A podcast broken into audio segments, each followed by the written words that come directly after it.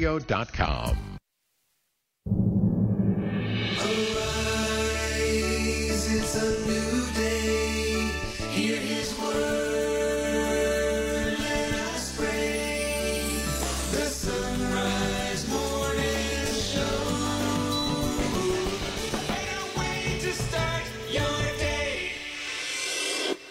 It is Wednesday, the 4th of October, the feast of St. Francis of Assisi. Let's pray a prayer of his together in the name of the Father, and the Son, and the Holy Spirit.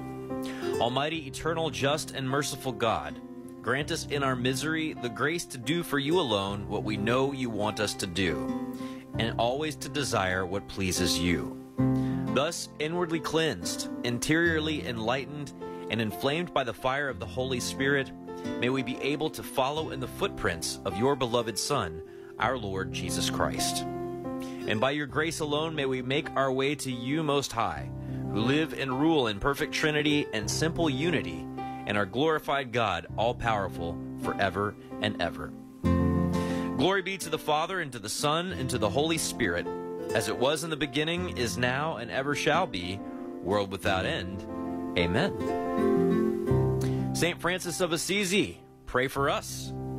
It is the Son Rise Morning Show. We are glad that you're along here on the EWTN Global Catholic Radio Network. We got some Franciscan connections that flow through this whole scene around here, uh, going back to the very beginning in Mother Angelica. Of course, she's in an order named for St. Clare, who was good friends with St. Francis.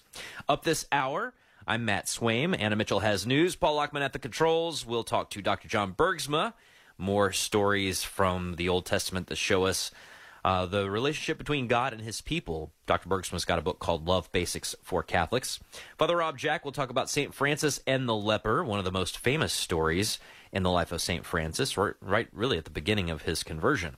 Gary Zimak will unpack Psalm 1 with us, and then Dr. Matthew Bunson will look ahead.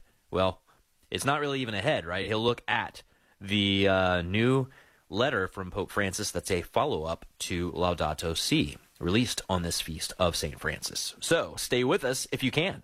Right now, it is two minutes past. Here's Anna Mitchell with news. Good morning. As Matt was just saying, the Holy See on this feast of St. Francis is releasing the Pope's new apostolic exhortation, Laudate Deum, to all people of goodwill on the climate crisis. In the text, the Holy Father expresses the need to update and continue to implore action eight years now after the publication of his encyclical Laudato Si. He says, quote, this situation has to do not only with physics or biology, but also with the economy and the way we conceive it. The mentality of maximum gain at minimal cost, disguised in terms of reasonableness, progress, and illusory promises, makes impossible any sincere concern for our common home and any real preoccupation about assisting the poor and the needy discarded by our society. In recent years, he says, we can note that astounded and excited by the promises of any number of false prophets, the poor themselves at times fall prey to the illusion of a world that is not being built for them. End quote. He closes the document saying, Praise God is the title of this letter, for when human beings claim to take God's place, they become their own worst enemies. End quote. Meanwhile, the Pope has presided over Mass today to open the General Assembly of the Synod of Bishops on Synodality. In his homily, the Pope encouraged the faithful to walk with the Holy Spirit in trust and with joy, reflecting on the life of St. Francis and the call to go and repair God's church. The Holy Father said, quote, the Synod serves to remind us of this. Our Mother, the Church, is always in need of purification. And he invited to take up he invited the faithful to take up the only weapons of the gospel humility and unity, prayer and charity. Meanwhile, in Washington, an election for the new Speaker of the House is set to be held next Wednesday. Members leaving the House GOP conference meeting said a candidate forum for Speaker will be held next Tuesday, with the election held the following day. The House of Representatives will be in recess until next week. Kevin McCarthy says he will not be running again following the chamber's decision to vote him out of his position in an historic vote forced by Florida Congressman Matt Gaetz. North Carolina Congressman Patrick McHenry is now acting speaker until a new speaker election is held. Former House Speaker Newt Gingrich is calling on the House to expel Matt Gaetz. Mark Mayfield has more. In an op ed for the Washington Post on Tuesday, Gingrich called Gaetz anti Republican and claimed he was engaging in childish behavior and has become actively destructive to the conservative movement. Gingrich said Gaetz should be expelled from the House Republican Conference for his motion to remove Kevin McCarthy as Speaker of the House. McCarthy was voted out of office Tuesday after Gaetz put forward a motion to vacate the chair. I'm Mark Mayfield. Democrat Dianne Feinstein's replacement has been sworn into the U.S. Senate. The now former president of the pro abortion fundraising organization Emily's List, Laphonza Butler, was appointed by California Governor Gavin Newsom on Sunday to take the place of the late senator and was sworn in yesterday by Vice President Kamala Harris in a ceremony at the U.S. Capitol. She is now the first openly LGBT senator to represent California. Teams from both sides are back at the negotiating table trying to avoid a three day strike from 75,000 Kaiser Permanente workers nationwide. If no agreement is reached, the healthcare workers will hold a three day strike the rest of this week. The union says this would be the largest healthcare worker strike in U.S. history. And the first day of the MLB postseason is in the books. The Texas Rangers began the day with a 4 0 shutout over the Tampa Bay Rays in front of the smallest playoff audience since the 1919 World Series. Minnesota designated hitter Royce Lewis belted two run two home runs to help the Twins swap an 18 game snap an 18 game playoff losing skid with a 3 1 win over the Toronto Blue Jays. The Arizona Diamondbacks rallied from an early three run deficit to down the Brewers 6 to 3 in Milwaukee. The Philadelphia Phillies began their National League title defense by cruising to a 4 to 1 win over the Miami Marlins. Wild card round action continues today with the Diamondbacks, Phillies, Rangers, and Twins all having a chance to clinch their spot in the division series this weekend. So the Twins was the story that was fascinating with me uh, because I think the Twins broke like a 19 year playoff losing streak. 18. You 18. weren't listening to my story very 18. carefully. So so oh I was. So uh, but like can you imagine? I mean, we we had some of that going in Cincinnati with the Bengals, Mm-hmm. right? Where you show up over and over again, right, right. but uh, but you can't get any but you farther can't than get any showing up. further. Yeah, I mean, that's so frustrating yeah, for a fan base. I know. So I'm just I'm very happy for the Twins. yeah, congratulations, Minnesota. Twins uh, Twins got a bunch of former Reds too. So not a bunch. They got at least a couple Yeah. former Reds. Yep. So that's uh, that's what you do this time of year, Anna Mitchell. If your team doesn't make it, you look around to see who your team's traded over the past few years. And Yeah, and you of the teams pick who's, on. who's my favorite How they're doing. former team member, and who kinda am I? Who do I want to see succeed now? There you go. Yeah, there you go. Well, it's a fun time of year, even if your team is not in the playoffs like our Reds are not. It's fine. We're fine. It's fine. It's fine. Today is Wednesday, October the 4th. Happy to have you along with us on this feast of St. Francis of Assisi. Pray for us. It's 8 past. Joining us now on the Son Rise Morning Show is Dr. John Bergsma. We have been going through his book, Love Basics for Catholics. Good morning, Doc.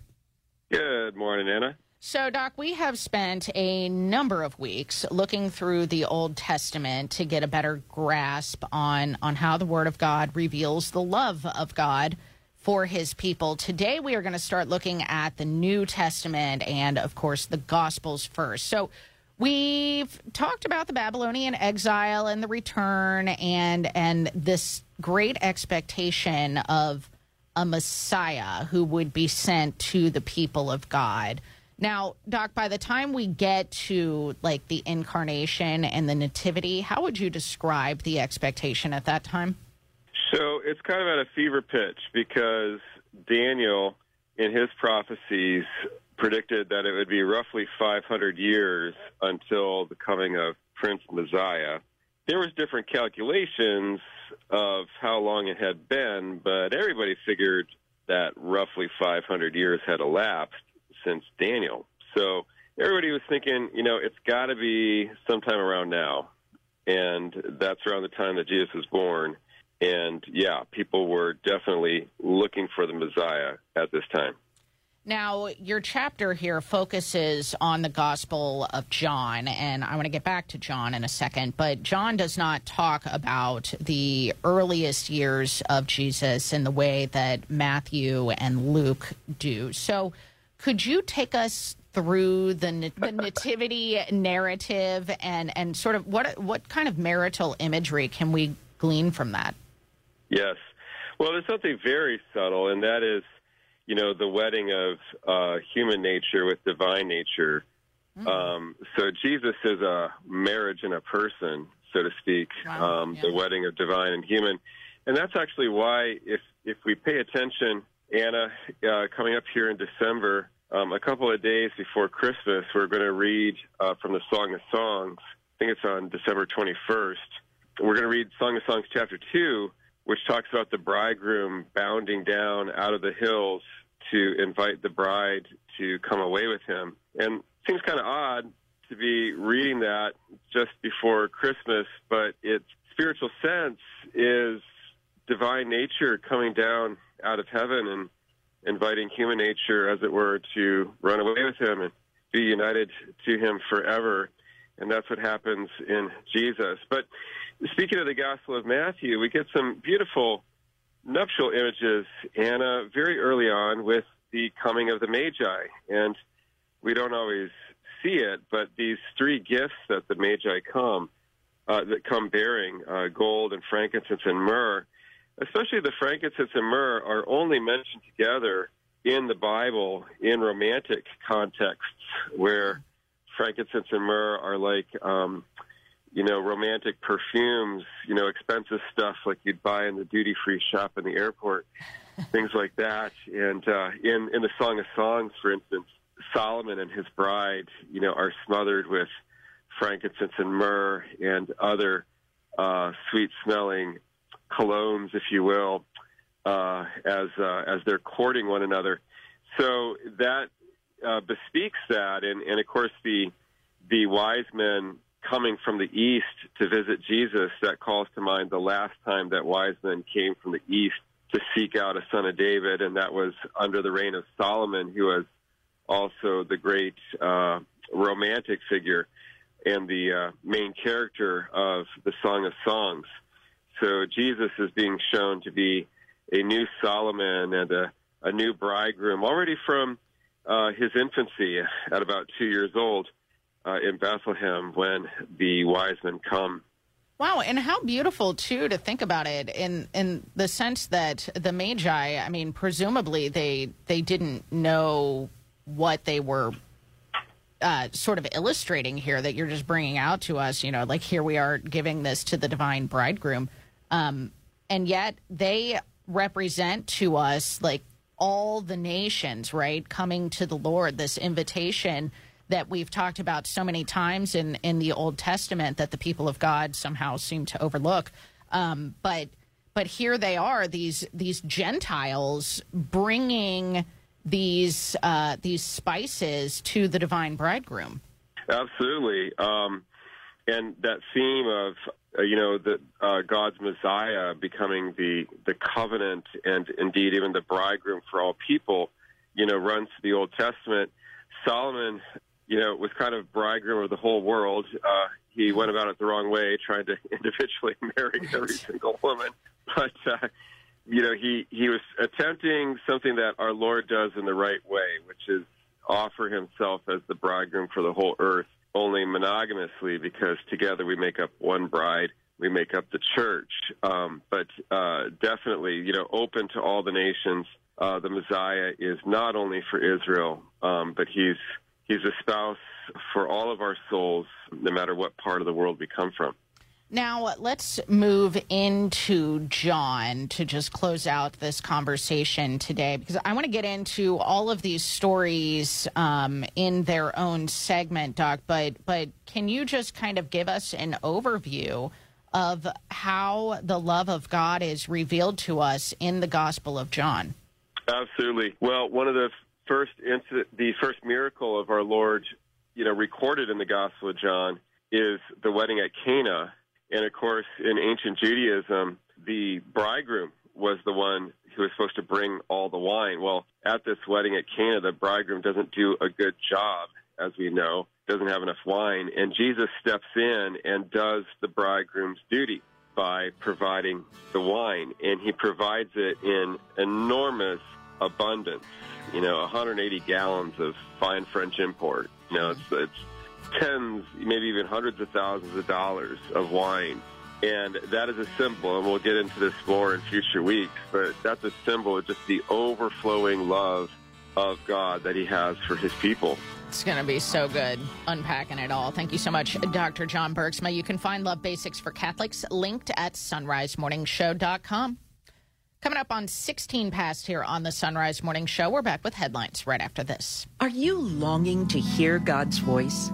Lord, Teach Me to Pray, the free Ignatian Prayer Series will open your heart to His voice, to the peace you're seeking, and the only love that fulfills the human heart Jesus. God is calling you to true joy by knowing Jesus personally. Lord Teach Me to Pray is free. Just go to LordTeachMeToPray.com and click on the red box and order the Lord Teach Me to Pray series. Again, that's LordTeachMeToPray.com. For more than 150 years, the Comboni missionaries have traveled to nearly every corner of the world.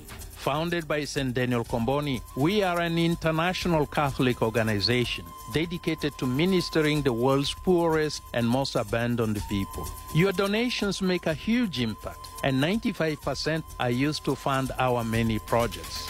Find out more at combonimissionaries.org. That is combonimissionaries.org. Mystic Monk Coffee has brought back their pumpkin spice blend, and unlike the competition, buying their coffee has the added bonus of supporting the Carmelite monks of Wyoming and the Son Rise Morning Show. Go to sonrisemorningshow.com and click the Mystic Monk link to get that or any of their other coffee blends or teas. When you check out, we earn a commission. And there's no better vessel for your Mystic Monk pumpkin spice latte than a Son Rise Morning Show mug or travel mug. Find those in our online store. Do pumpkin spice the Catholic way. Just head on over to sonrisemorningshow.com. The Catholic Man Show, hosted by Adam Minihan and David Niles. Designed especially for men that promotes the lost art of living virtuously. You can hear The Catholic Man Show as well as faith filled podcasts from our friends and affiliates across the nation, all in one place. All free at EWTN Podcast Central. Visit EWTNradio.net slash podcasts today. 17 minutes past the hour. Here's Anna with headlines. On this feast of St. Francis of Assisi, the Holy See is releasing the Pope's newest apostolic exhortation on the climate crisis, Laudate Deum. Meanwhile, the Pope has presided over Mass today to open the General Assembly of the Synod on Synodality. And in Washington, an election for a new Speaker of the House is set for next week after the House voted out Congressman Kevin McCarthy. Well, Anna Mitchell, today the feast of St. Francis of Assisi, and he has many patronages, um, often because of his being pictured with birds and squirrels and deers, and there's a wolf in there somewhere. Uh, he is officially a patron saint of zoos, so Really? He's got that going for him. I was not aware of that. I guess Yeah, we're gonna- I shouldn't be surprised. And we're going to talk more about him in a little bit with Father Rob Jack. But as you know, on these big feast days, I like to go through and figure out which dioceses the saint is uh, a patron of. Mm-hmm. So you ready? We got we got some good ones on here. So Saint Francis of Assisi, patron of the Diocese of Alexandria, Louisiana. So happy feast day to you all. Nice. Um, he is uh, a patron of Denver, Colorado. Mm-hmm. We got Salina, Kansas, that diocese. Uh, Santa Fe, New Mexico, and of course, can you guess? Can you guess the big one? Um, would it be the city after which he is named? That would be it. San Francisco. So it just it, it just stands to reason that Saint Francis of Assisi would be patron I would of the. Archdiocese of San Francisco. He's also the patron of Metuchen, New Jersey.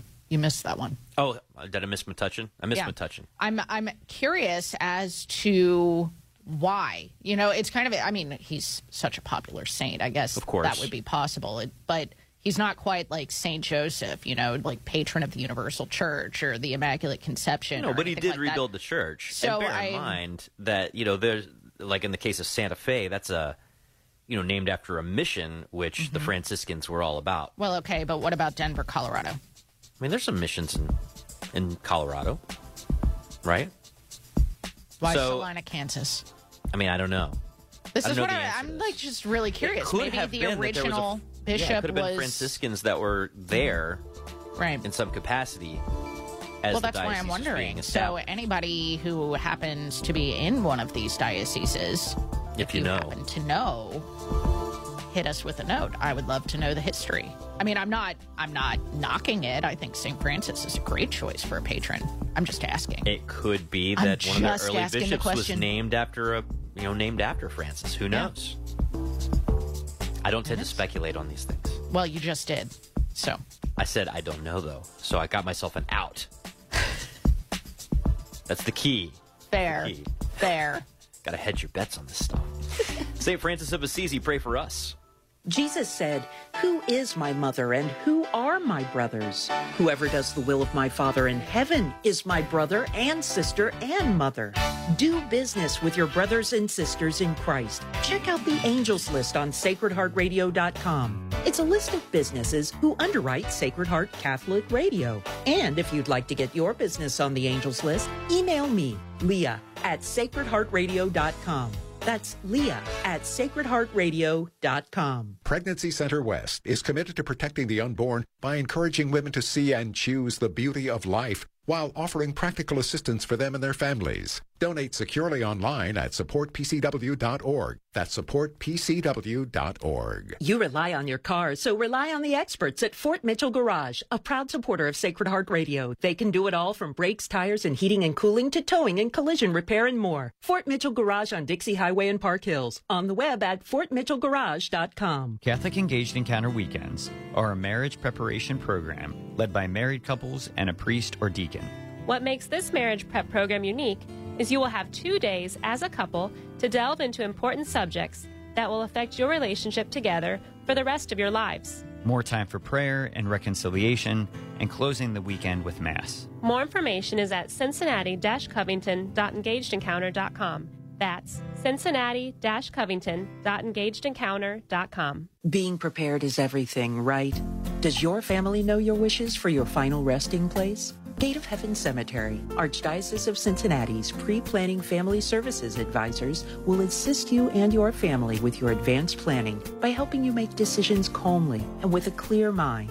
Attend an upcoming pre-planning seminar at Gate of Heaven Cemetery so you can rest with peace of mind. 513-489-0300. 513-489-0300. The Son Rise Morning Show continues. I'm Matt Swaim. Thank you for joining us on this feast of St. Francis of Assisi. Pray for us.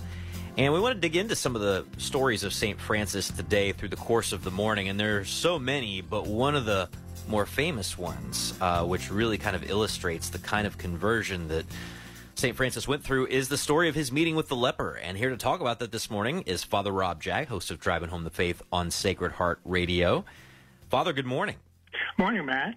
So, if you could set the stage for this whole story of St. Francis's meeting with the leper and why it would be so out of character for St. Francis in his previous life to have handled this encounter this way. Well, what I do when I talk about this is I used to, when I was in the, I began as a Franciscan seminarian all the way back in 1979. And so I was in a high school seminary for a year. And one of the things I, I read quite a bit was the Life of St. Francis by St. Bonaventure, which is a phenomenal, very excellent biography of his to read, because of course he knew Francis personally. But one of the stories I always remind the seminarians of, and really anybody, if you're going to follow Jesus, you better expect to be ready to kiss a leper because this is what this is how the Christian story works. We think of Saint Francis, of course, as the uh, one who loved all of creation and all of these things, and he was always very gentle and very kind. This is one tough character, and he really took on the fullness of his own human weakness and his sinfulness, and the Lord tested him as He tests all of us. And so, of course, Francis was writing back one day on his horse in his military gear. And as he was riding back, he came across a leper. Now, lepers, of course, are rejected by society. They believed leprosy was very contagious, and so you wouldn't even touch one, much less be close to one.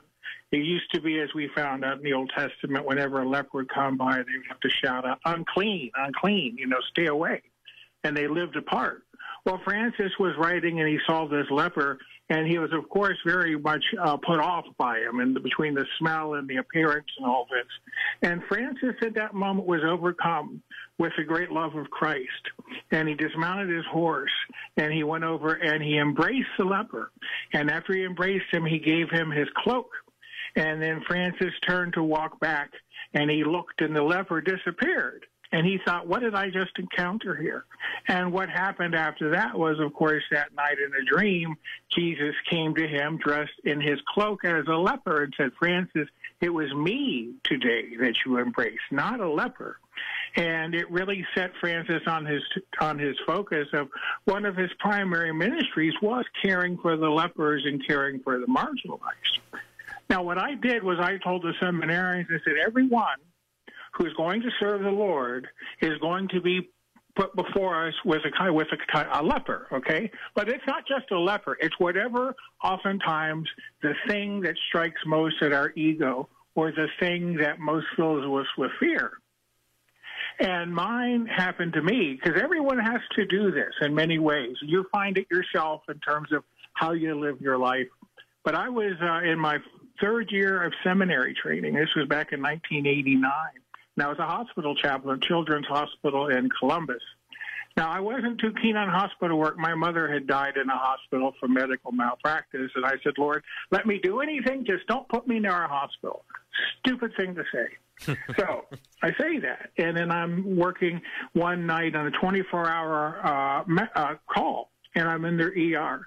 And about one in the morning, a double code blue trauma comes in. Two young boys had been hit not once, but twice on Broad Street in Columbus, and they were coming into the ER. And as soon as that announcement went out, my feet, I didn't do anything. My feet turned the other way. In other words, let's just get the heck out of Dodge. This is not your, this is not your deal. Well, I was the chaplain there, and it was my deal.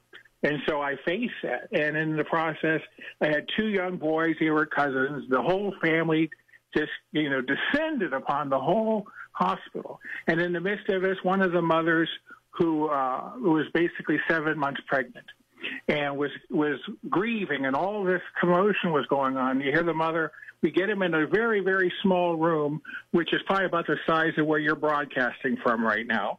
And I got 40 people, one throwing up in the corner. You got the pregnant mother, you got all these things, and I'm the only chaplain there. That's it. And the nurses got the heck out of there because they said, I don't want to deal with it. But there I am, and I'm trying to get things calmed down. And all of a sudden, the mother goes, My son is dead. And she says, Ouch. She was going into labor when all this other stuff was going on in this terrible oh, event. And what happens? Well, okay, I go out right outside to the nurses' stations, and I come out to the nurses' station and say, "Excuse me, uh, we have a lady in here who's pregnant. She's going into labor." And uh, and in that process, my supervisor comes by, and she's a she's a Lutheran minister, and she says, "You need some help here." And at that time, a scream comes from that room, and this was the moment I kissed the leper. I said, what happened was, I said, no, we're fine. And I turned around and I walked back into that room and for the next two and a half hours dealt with that family and their moment of crisis. Because at that moment, I could have just handed the chaplain the supervisor, here's my coat, here's my card, I'm done. But I didn't, and I don't know how I didn't, but I walked in and I dealt with this thing, the worst thing I could ever deal with. And I came out with it, out of that with a new appreciation for the sick, a new appreciation for Christ in the poor and in the suffering. And that was my leper. Now, that doesn't mean I don't face more. I face a lot of them still, as we all do. But that test that comes is an important test. Well, and I think all of us, as you're telling this story, can think back what's the time where I've been St. Francis and the Lord has put a leper in my life, and it's been an opportunity to show love to the Lord. And so hopefully that's an opportunity, again, for us to think about, you know, what leper might I meet today? Father Rob Jack, thank you so much as always. Have a wonderful day. Hopefully, I wasn't your leper today. Far from it. Far from it. Uh, you can find Driving Home the Faith linked at sonrisemorningshow.com. Again, St. Francis of Assisi on this your feast day. Pray for us and uh, pray that we'll be open to encountering those lepers in our life today. Half past the hour, here's Anna with news. Good morning. The Holy See on this feast of St. Francis of Assisi has released the Pope's apostolic exhortation, Laudate Deum, to all people of goodwill on the climate crisis. In the text, the Holy Father expresses the need to update and continue to implore action now eight years after the publication of his encyclical Laudato Si. In the apostolic exhortation, the Holy Father laments the failure of nations to make good on promises they've made during the various climate conferences that have taken place over the past decades. He says, quote, Despite the many negotiations and agreements, global emissions continue to increase. Certainly, it could be said that without those agreements, they would have increased even more. Still, in other themes related to the environment, when there was a will, very significant results were obtained as was the case with the protection of the ozone layer. Yet, he says, the necessary transition towards clean energy sources such as wind and solar energy and the abandonment of fossil fuels is not progressing at the necessary speed. Consequently, whatever is being done risks being seen only as a ploy to distract attention. We must move beyond the mentality of appearing to be concerned, but not having the courage needed to produce substantial changes. End quote. Meanwhile, the Pope has presided over Mass today to open the General Assembly of the Synod on Synodality. In his homily at Mass, the Pope encouraged the faithful to walk with the Holy Spirit in trust and with joy. Reflecting on the life of today's saint, St. Francis, and the call to go and repair my church, the Pope said, quote, The Synod serves to remind us as this our mother, the church, is always in need of purification. He invited the faithful to take up the only the only the weapons of the gospel humility and unity, prayer and charity. End quote. Meanwhile, in Washington, Kevin McCarthy says he will not run again for Speaker of the House. He was ousted yesterday in a historic vote forced by Florida Congressman Matt Gaetz. It marks the first time in U.S. history that a Speaker has been removed. McCarthy said he would consider endorsing the next person elected, adding that he does not have any regrets about passing a spending bill over the weekend to avoid a government shutdown. North Carolina Congressman Patrick McHenry is now acting Speaker until the House holds a Speaker election, which is expected next week. Meanwhile, former House Speaker Newt Gingrich is calling on the House of Representatives to expel Congressman Matt Gaetz. More from Mark Mayfield. In an op ed for the Washington Post, it appears that's not going to work, but we will move on. Democrat Dianne Feinstein's replacement has been sworn into the U.S. Senate. The now former president of the pro abortion fundraising organization, Emily's List, Laphonza Butler, was appointed by California Governor Gavin Newsom on Sunday to take the place of the late senator and was sworn in Vice President Kamala Harris yesterday in a ceremony at the U.S. Capitol. She is now the first openly LGBT senator to represent California. Hunter Biden's son has pleaded not guilty to federal gun charges in Delaware. Hunter Biden faces three felony firearms charges, including unlawfully possessing a gun as an illegal drug user. The charges come after a prior plea deal that allowed Hunter Biden to enter a diversion program fell apart following scrutiny from a federal judge. Yesterday's court appearance lasted about 40 minutes. Hunter Biden's attorneys have called the charges illegitimate. The first day of the MLB postseason is now in the books. The Texas Rangers began the day with a 4 0 shutout win over the Tampa Bay Rays in front of the smallest playoff audience since the 1919 World Series. Minnesota designated hitter Royce Lewis hit two home runs to help the Twins snap an 18 game playoff losing skid with a 3 1 win over the Toronto Blue Jays. The Arizona Diamondbacks rallied to beat the Brewers 6 to 3 in Milwaukee, and the Philadelphia Phillies began their National League title defense by cruising to a 4 to 1 win over the Miami Marlins at Citizens Bank Park. Wild card round action continues today. That's the news on the Son Rise Morning Show. It's 35 minutes past the hour. The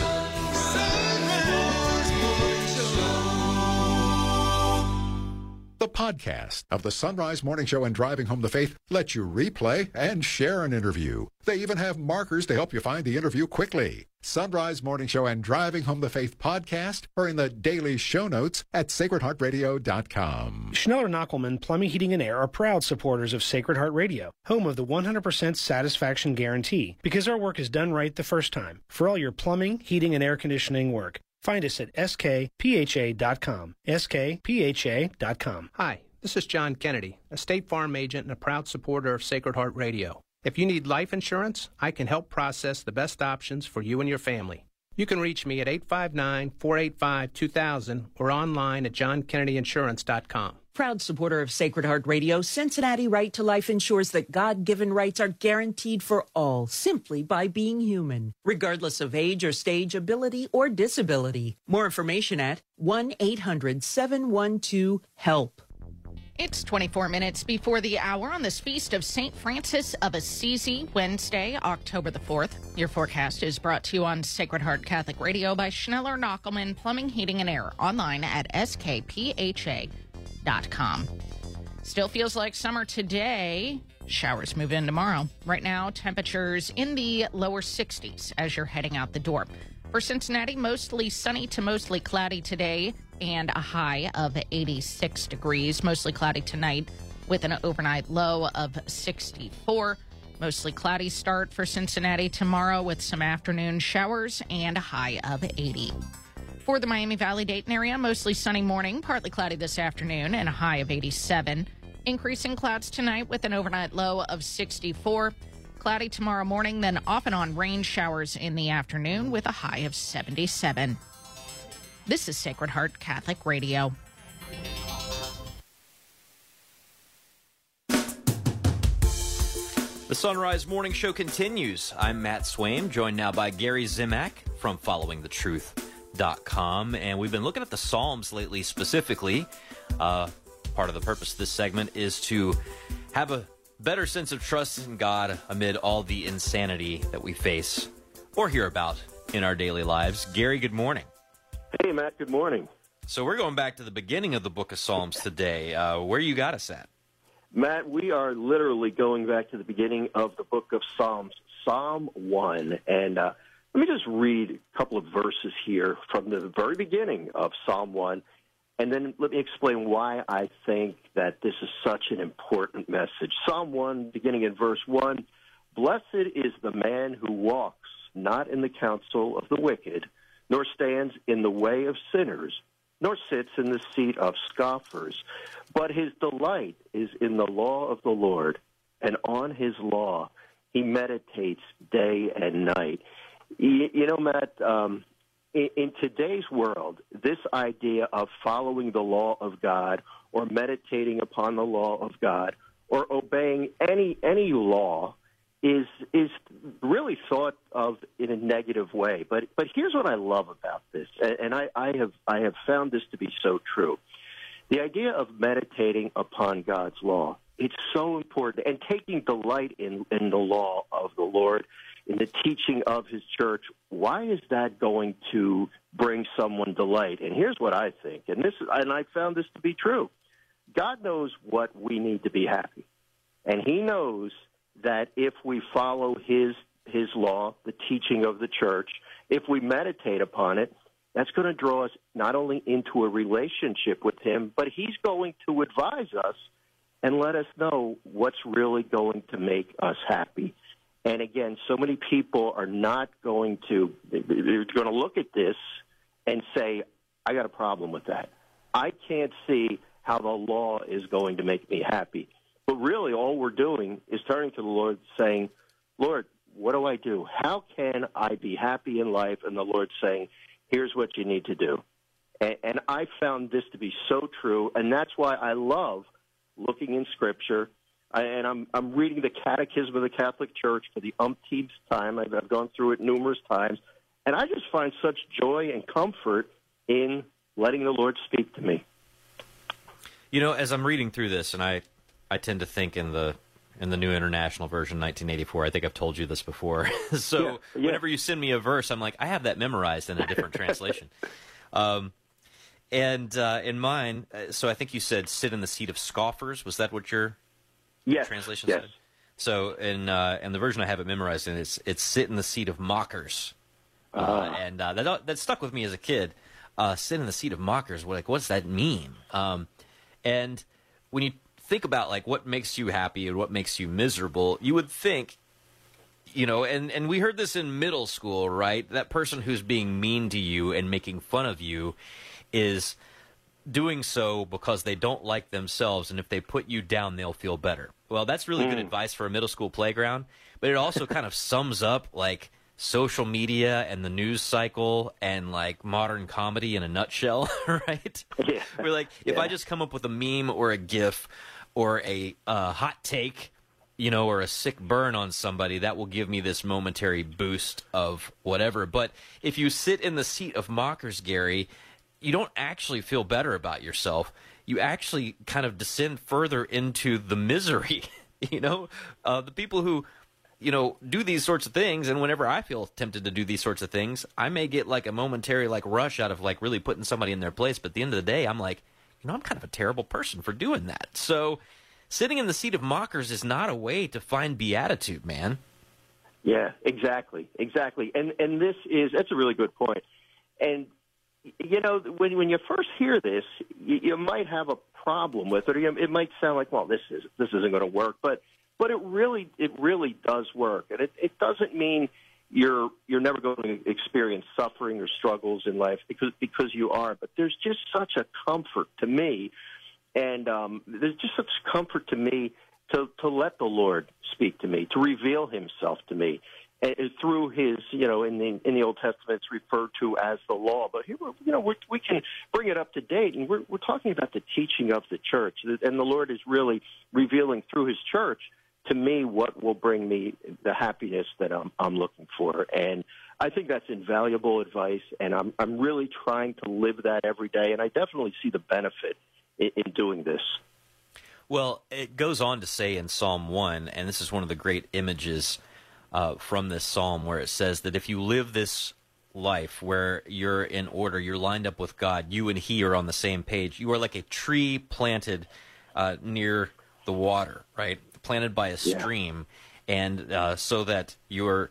Uh, flourishing, you're yielding your fruit in season. Uh, every time I hear that verse, I think to if you ever see like uh, a satellite, you know, from space, you know, camera shot of North Africa and Egypt, and you see just like desert everywhere, but there's this big green strip that goes down where the Nile is, and you're Right, like, right. that's a tree planted next to a stream of water, uh, and it's such a great metaphor for what we will come to understand what Jesus institutes in the sacraments, right? If you want to grow and flourish and be the green tree that bears fruit, stay close to the stream, man, the stream of grace that comes through those sacraments, through the Eucharist, through confession.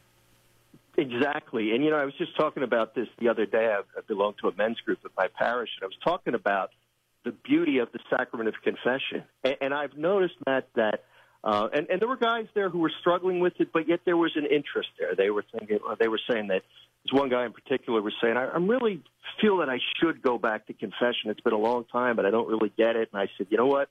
This is the sacrament of confession has made such a difference in my life because I've noticed that when I don't go as frequently, there's something missing there. There, there's a, there's a piece that I don't have, and when I go frequently, and that's why I'm, I try to go as frequently as possible and keep my regular schedule. There's that piece that comes from that encounter with Jesus in the sacrament of confession, and when you add on to that the the reception, the daily reception of the Eucharist, which is something that I've been blessed to be able to do for many years now there is uh, there is a flow of grace that leads to a peace and a, and a happiness that uh, that I for years never was able to experience. So you're absolutely right. You stay close to that river and let that grace flow into you. We're gonna we're gonna feel that happiness. We're gonna experience that happiness that the Lord wants us to experience. Sometimes we think, well, God doesn't want us to be happy. Well, that's not true at all. yes, there's suffering in life, but there's there's a peace and a deep joy that we can feel even in the midst of, of suffering. And God wants that for us. Well, anybody who's memorized that first part of the Baltimore Catechism should know that God wants you to be happy, right? Because why did He make us, right? To Yeah. know, love, and serve Him, so we could be happy with Him. Uh, but yeah, I mean that's a great word about confession because, as it says here in Psalm one, if you are a person who does or has been walking in the counsel of the wicked, or maybe standing in the way of sinners, or sitting in the seat of mockers, you don't have to be that way forever, right? You don't have to be stuck Exactly. there right? There's a way out, right? And that's what these, I mean, the sacramental life is about, is to, to, to break you out of that and give you, well, I mean, in the case of confession, not just the forgiveness for having stood in the way of sinners, but the strength to not stand with them next time. Exactly, exactly. And in fact, when we were talking about this in the men's group, I was I, I was honest, and I told someone, I told the man in the group, I, I was telling a sin that I had struggled with, something that I did, and he said, "Is that really confession worthy? In other words, uh, is that a big deal?" And and you know, I, I think we can all tend to think that way sometimes until we realize, again, going back to that teaching of the church, right? That law, meditating on the law that we are not called to just be really good people. We're called to imitate Jesus, to be Jesus. And the only way we're going to do that is with a lot of grace.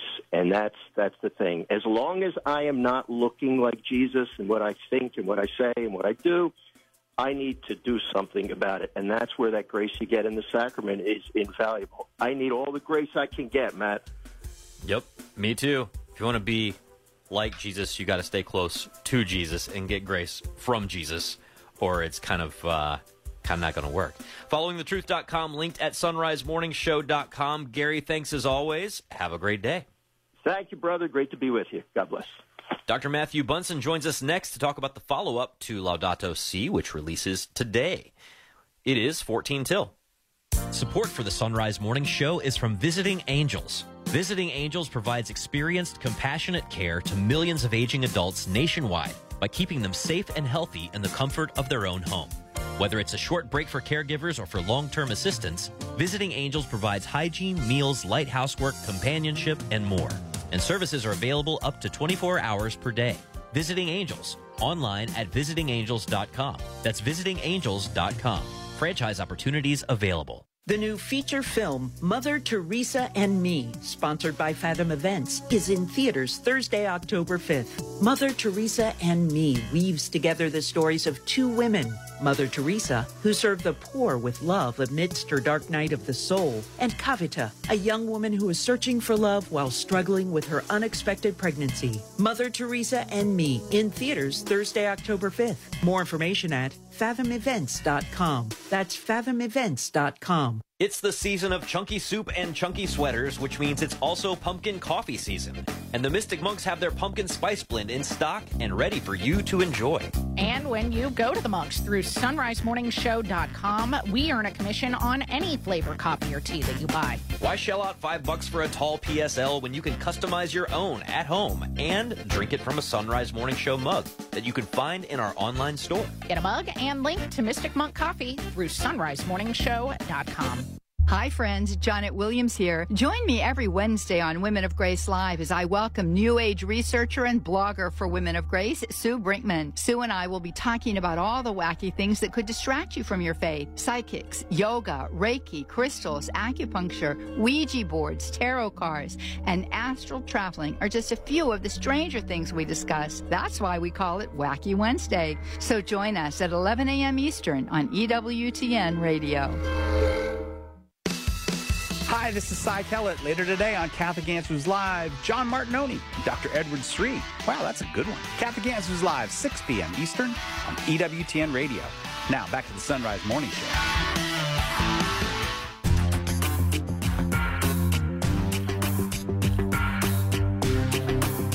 It's 11 till. Back with us now on the Son Rise Morning Show is Dr. Matthew Bunson, Vice President and Editorial Director of EWTN News. Good morning, Doc.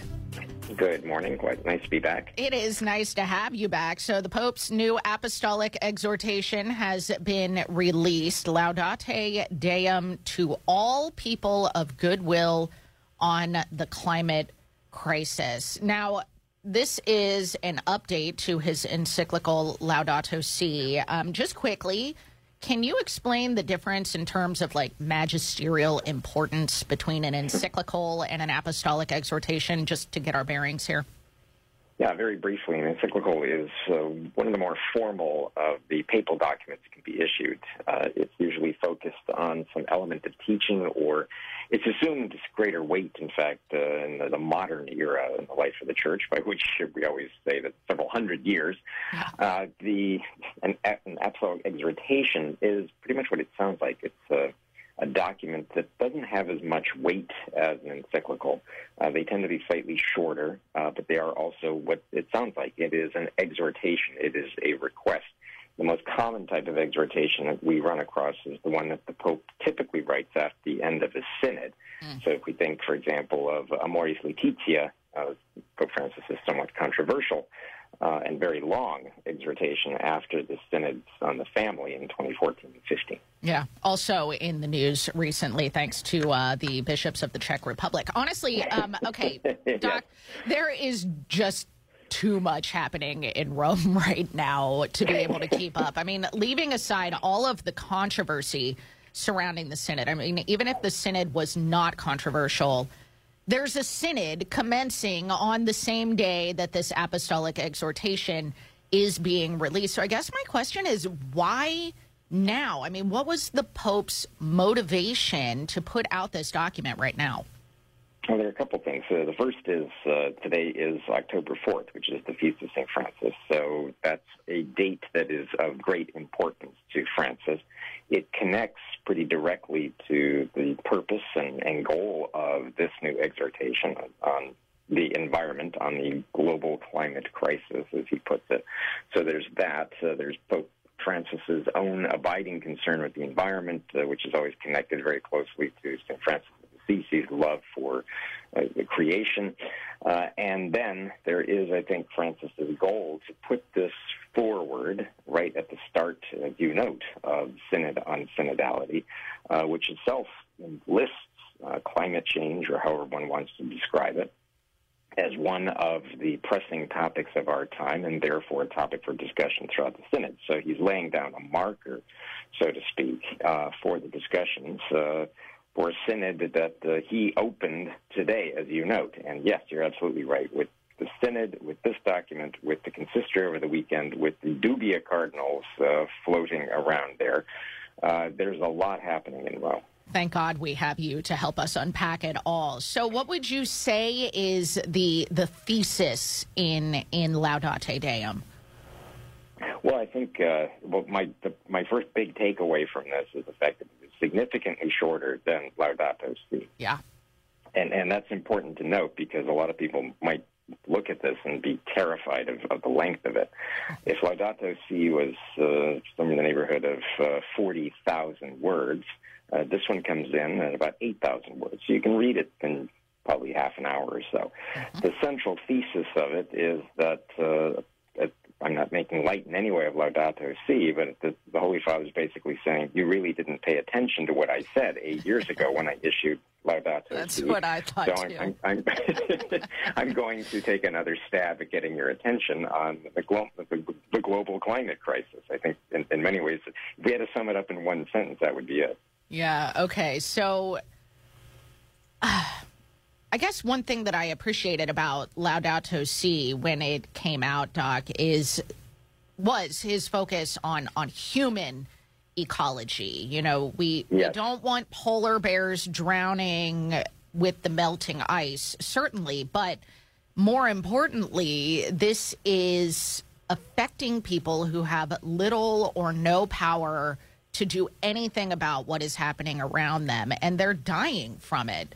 They're starving from it. They're being displaced because of it. These were all things that came out very powerfully, I think, in Laudato Mhm. Si. Does that come out in this exhortation? This exhortation hits on some of those themes, but this one is uh, my takeaway is that this one is much more technical. And what I mean by that is that uh, when we just read through the, uh, the first chapter, he uses six chapters in all, and the title of it is the global climate crisis. he talks about the undeniability of climate change. So, in some ways, he's going from there to uh, what he calls the technocratic paradigm, to the weakness of international politics, to climate conferences. So, essentially, he's looking at the current state of the global response and finding it wanting. And I don't think he feels that the great need to get into the type of um, heartbreaking detail uh, or uh, the human ecological aspects that he did in Laudato Si. I think he's, in many ways, he's seeing that as a given. But what he is trying to focus on here is, all right, institutionally, what are we doing? Globally, what are we doing? And here are the problems that exist because of it. Or in our failure to address climate change effectively and coherently. Uh, I found especially striking his chapter on the weakness of international politics, where we have this failure of global cooperation, and he keeps coming back to multilateral agreements between states, uh, because he sees that, uh, and that in some ways is a snapshot too of how he looks at peace around the world, and even in things like interreligious dialogue, that without multilateralism, we are going to fail because of the structure today of a very technocratic world. Yeah, we must move beyond the mentality of appearing to be concerned, but not having the courage needed to produce substantial changes, he says. I mean, with 30 seconds left, Doc, can you talk about the spiritual dimension that he includes at the end of this document? Well, he says at the beginning, this is for people of all goodwill. So he reminds everyone that we're attached. Uh, but he also calls there's a responsibility to care for God's creation. And this means respecting the laws of nature. Yeah. As he uh, closes it, Praise God is the title of this letter, for when human beings claim to take God's place, they become their own worst enemies. We've been talking to Dr. Amen. Matthew Bunson. You can find him at EWTNnews.com. Doc, I have a feeling over the next month we'll be talking to you quite a bit. So thank you so much in advance. Good to talk to you today. I, I pray for your listeners. God bless. All right, we got a full hour coming up for most of our affiliates here on the EWTN Global Catholic Radio Network.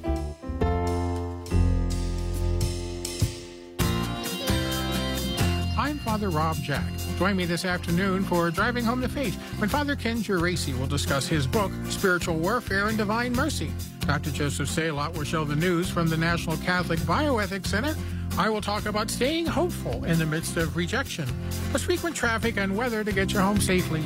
That's this afternoon beginning at 4 on Sacred Heart Radio. You're on the road to Christ the King. Why wait in endless lines at the pharmacy when Brosart Pharmacy, a proud supporter of Sacred Heart Radio, can fill your prescriptions in a timely manner with high quality? Brosart Pharmacy, fast, friendly service without the wait. 513-941-0428. Wimberg Landscaping, a proud supporter of Sacred Heart Radio, has been beautifying properties for over 40 years. Wimberg offers professional one-stop landscaping services from initial design and installation of all plant materials and hardscapes to ongoing maintenance, including lawn service, leaf and snow removal. Wimberg Landscaping, 513-271-2332 or on the web at wimberglandscaping.com. That's wimberglandscaping.com. I'm Bill Torbeck of Tri-State Abrasive and Tool Company, proud to support Sacred Heart Radio.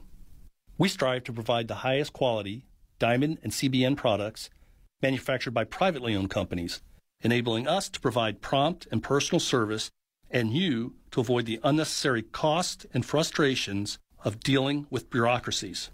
Find us online at theabrasiveone.com. That's the number one. Theabrasiveone.com. Theabrasiveone.com. In the past decade, more people have chosen natural or green options when planning a funeral, and the Cincinnati Catholic Cemetery Society can help. Natural or green burials are actually quite traditional. It's how people were laid to rest for most of human history. Find out more about natural or green options for burial or cremation at the Cincinnati Catholic Cemetery Society, where they also offer zero financing for pre-planning. The Cincinnati Catholic Cemetery Society, 557-2306, extension 319, or at cccsohio.org. You rely on your car, so rely on the experts at Fort Mitchell Garage, a proud supporter of Sacred Heart Radio. They can do it all from brakes, tires, and heating heating and cooling to towing and collision repair and more. Fort Mitchell Garage on Dixie Highway in Park Hills. On the web at fortmitchellgarage.com. Working to see the culture of life prevail in the Miami Valley, Dayton Right to Life is here to protect God's gift of life through law, education, and community action, from fertilization to natural death. Find Dayton Right to Life online at DaytonLife.org. That's DaytonLife.org. This is Bishop Roger Foys of Covington. Thank you for listening to Sacred Heart Catholic Radio. 740 WNOP Newport, 910 WPFB Middletown, or get the app, stream, podcast, and more at sacredheartradio.com. Sacred Heart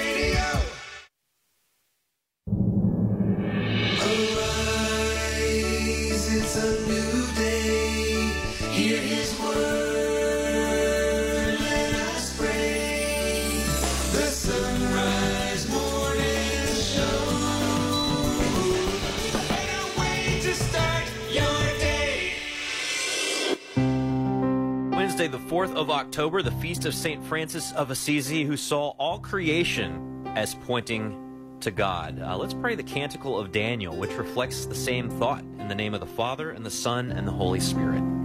Bless the Lord, all you works of the Lord. Praise and exalt him above all forever. Angels of the Lord, bless the Lord. You heavens, bless the Lord. Sun and moon, bless the Lord. Stars of heaven, bless the Lord. Every shower and dew, bless the Lord. All you winds, bless the Lord. Fire and heat, bless the Lord. Cold and chill, bless the Lord. Nights and days, bless the Lord. Lightnings and clouds, bless the Lord. Let the earth bless the Lord. Praise and exalt him above all forever. Glory to the Father, and to the Son, and to the Holy Spirit, as it was in the beginning, is now, and ever shall be, world without end. Amen. St. Francis of Assisi, pray for us. Happy feast day to all the Franks and Francises and Franciscos and Francois out there, wherever you happen to be listening. We are glad that you're along this morning. I'm Matt Swaim. Anna Mitchell has news. Paul Lockman at the controls. Travis is operating the live video stream this morning, which you can find in our show notes at sonrisemorningshow.com. Join the chat, see what we look like. Don't be uh, underwhelmed. Up this hour, this hour, Father Philip Michael Tangorra is going to join us. He is our canon law correspondent from Paterson, New Jersey. We'll catch up with him. Karlo Broussard has more thoughts on combating various progressive ideologies from a logical and charitable perspective.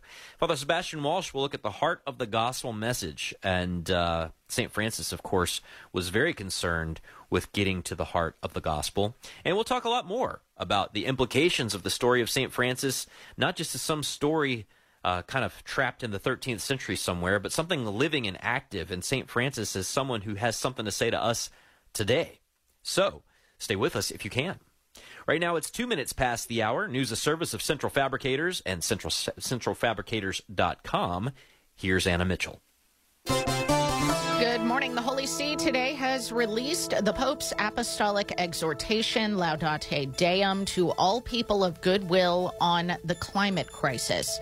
In the text, the Holy Father expresses the need to update and continues to implore action eight years now after the publication of his encyclical Laudato Si. He says in the text, quote, the situation has to do not only with physics or biology, but also with the economy and the way we conceive it, the mentality of maximum gain at minimal cost, disguised in terms of reasonableness, progress, and illusory promises, makes impossible any sincere concern for our common home and any real preoccupation about assisting the poor and needy discarded by our society.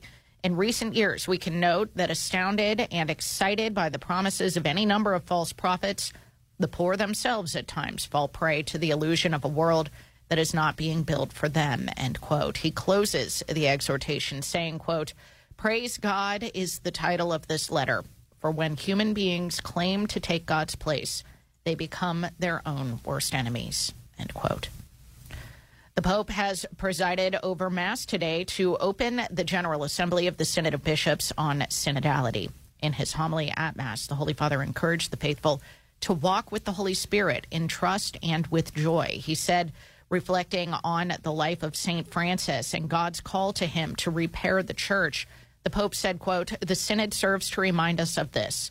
Our mother, the church, is always in need of purification. He encouraged the faithful to take up, quote, only the weapons of the gospel humility and unity, prayer and charity, end quote.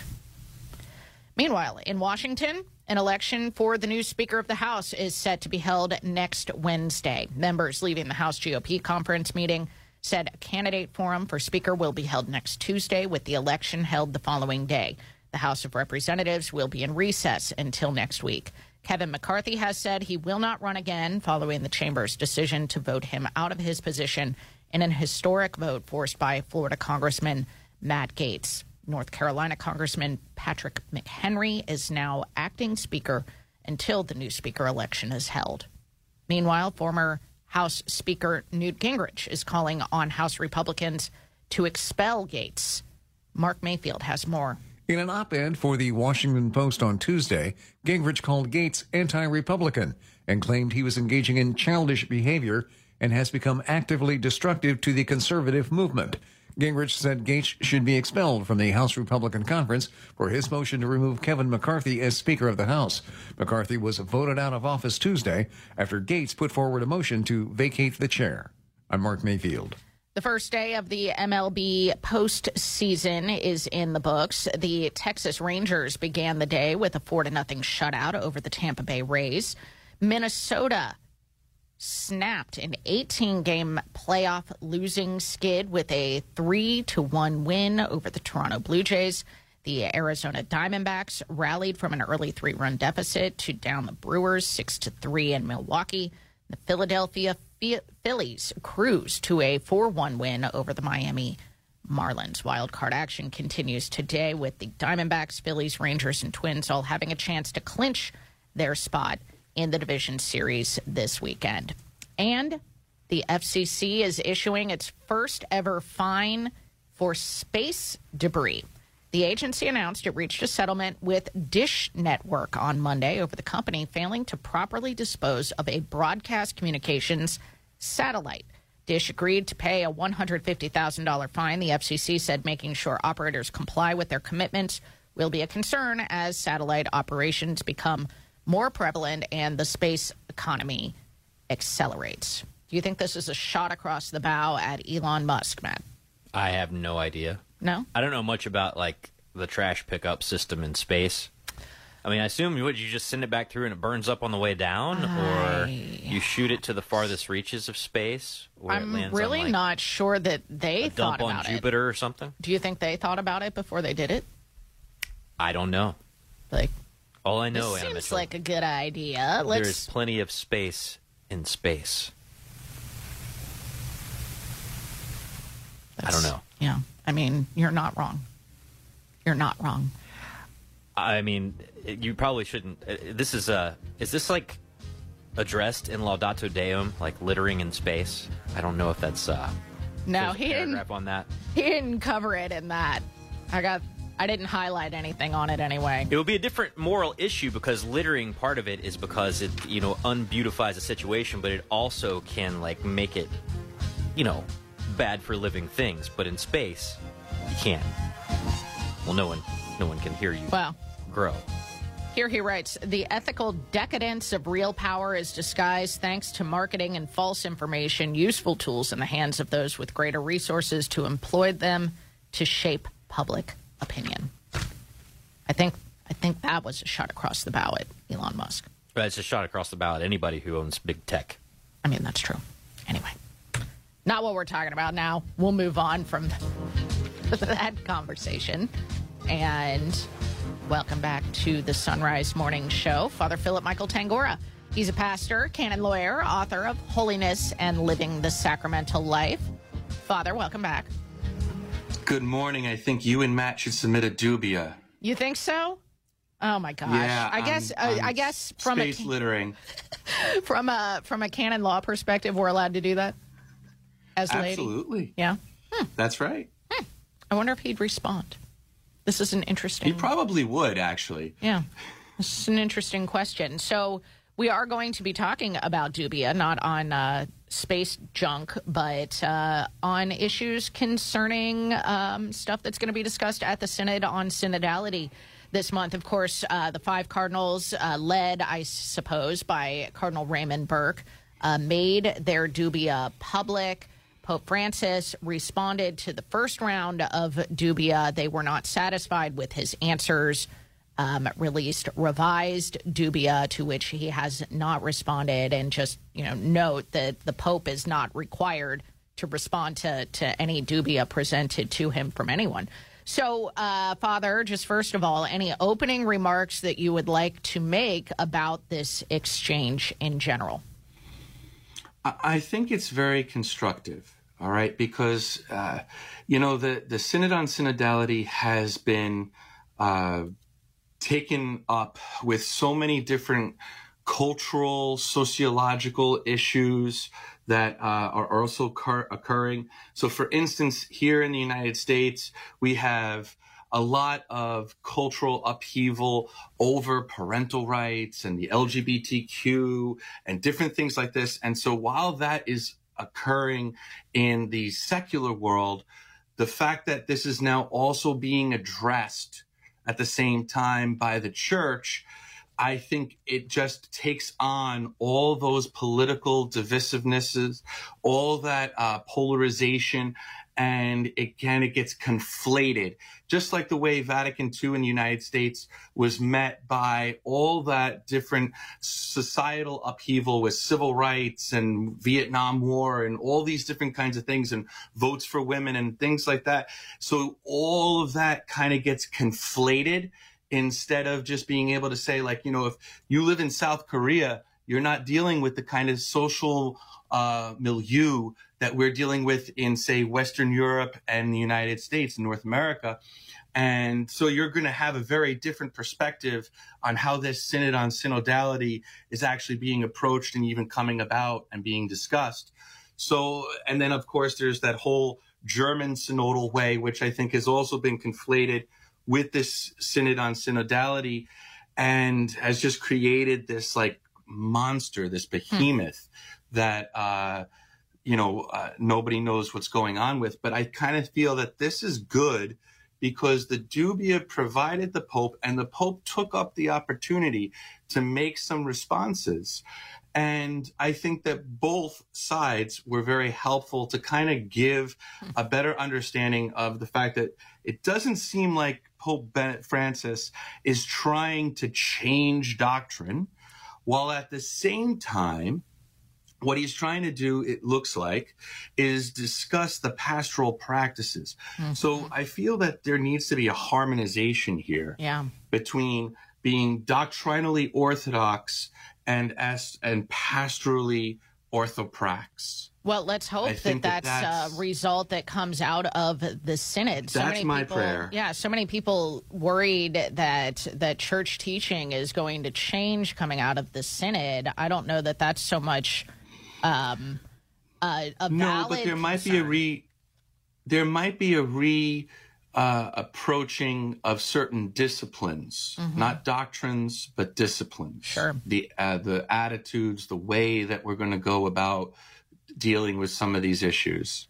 Now, I want to focus specifically on the final dubium with you um, okay. as a priest. I've been wanting to talk to a priest about this because I've never had this experience in confession myself um, where a priest would actually ask me if I intend to not commit this or that sin again. I always thought that was kind of understood. And so that's why I, mm. this is, so that being the groundwork for why I want to talk about this. It says, Dubium about the statement that forgiveness is a human right and the Holy Father's insistence on the duty to absolve everyone and always so that repentance would not be a necessary condition for sacramental absolution. And then their revised question says Can a penitent who, while admitting a sin, refuses to make in any way the intention not to commit it again, validly receive sacramental absolution? And I'm just wondering, in practice, Father, if that ever happens. Do you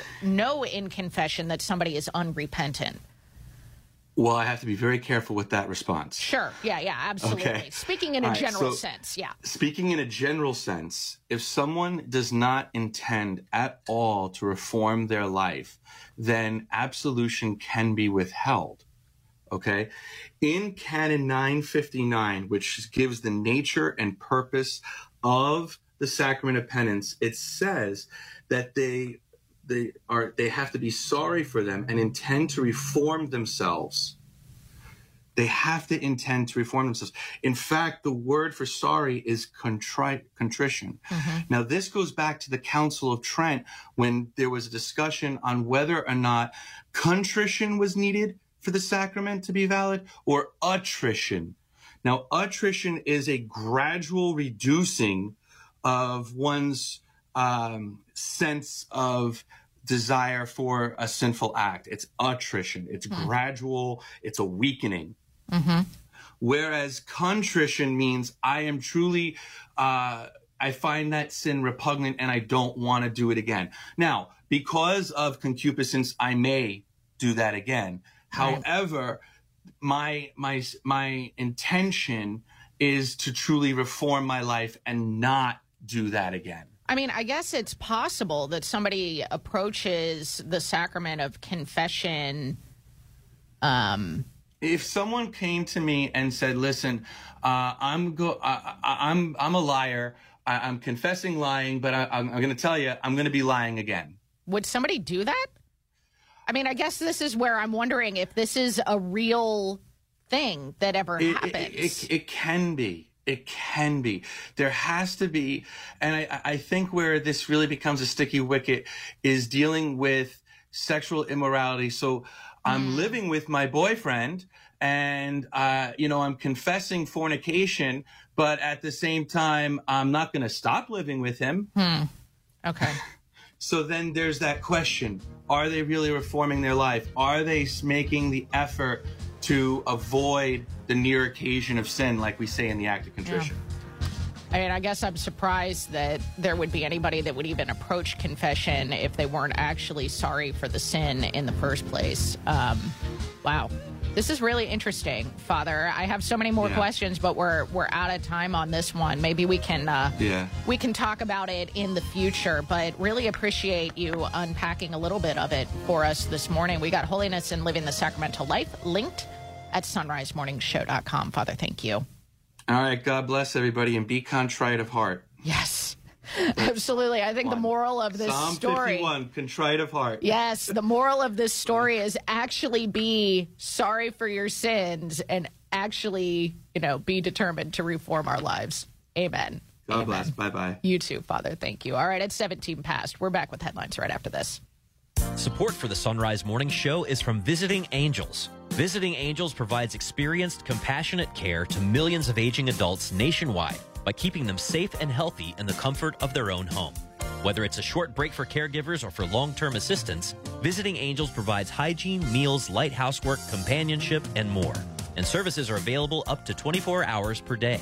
Visiting Angels, online at visitingangels.com. That's visitingangels.com. Franchise opportunities available. Are you looking for peace? Longing for joy? Want to meet the giver of all goodness? God is calling the laity to bring Ignatian prayer into a suffering world. Work for the new evangelization. Go to LordTeachMeToPray.com. Order your free digital training and manual. Find true happiness and everlasting joy. Go to LordTeachMeToPray.com and click on the red button today. It's free. Approved by the USCCB. Waking up with Mystic Monk coffee is definitely a better way to start your day. Not only are you getting a great cup of coffee, but your purchase helps support the life of the Carmelite monks of Wyoming. And your purchase can also help our work. All you need to do is go first to sonrisemorningshow.com. When you click the Mystic Monk link on the side of the page, we earn a commission. Support the monks and support the Son Rise Morning Show. Click the Mystic Monk link at sonrisemorningshow.com. That's S O N risemorningshow.com.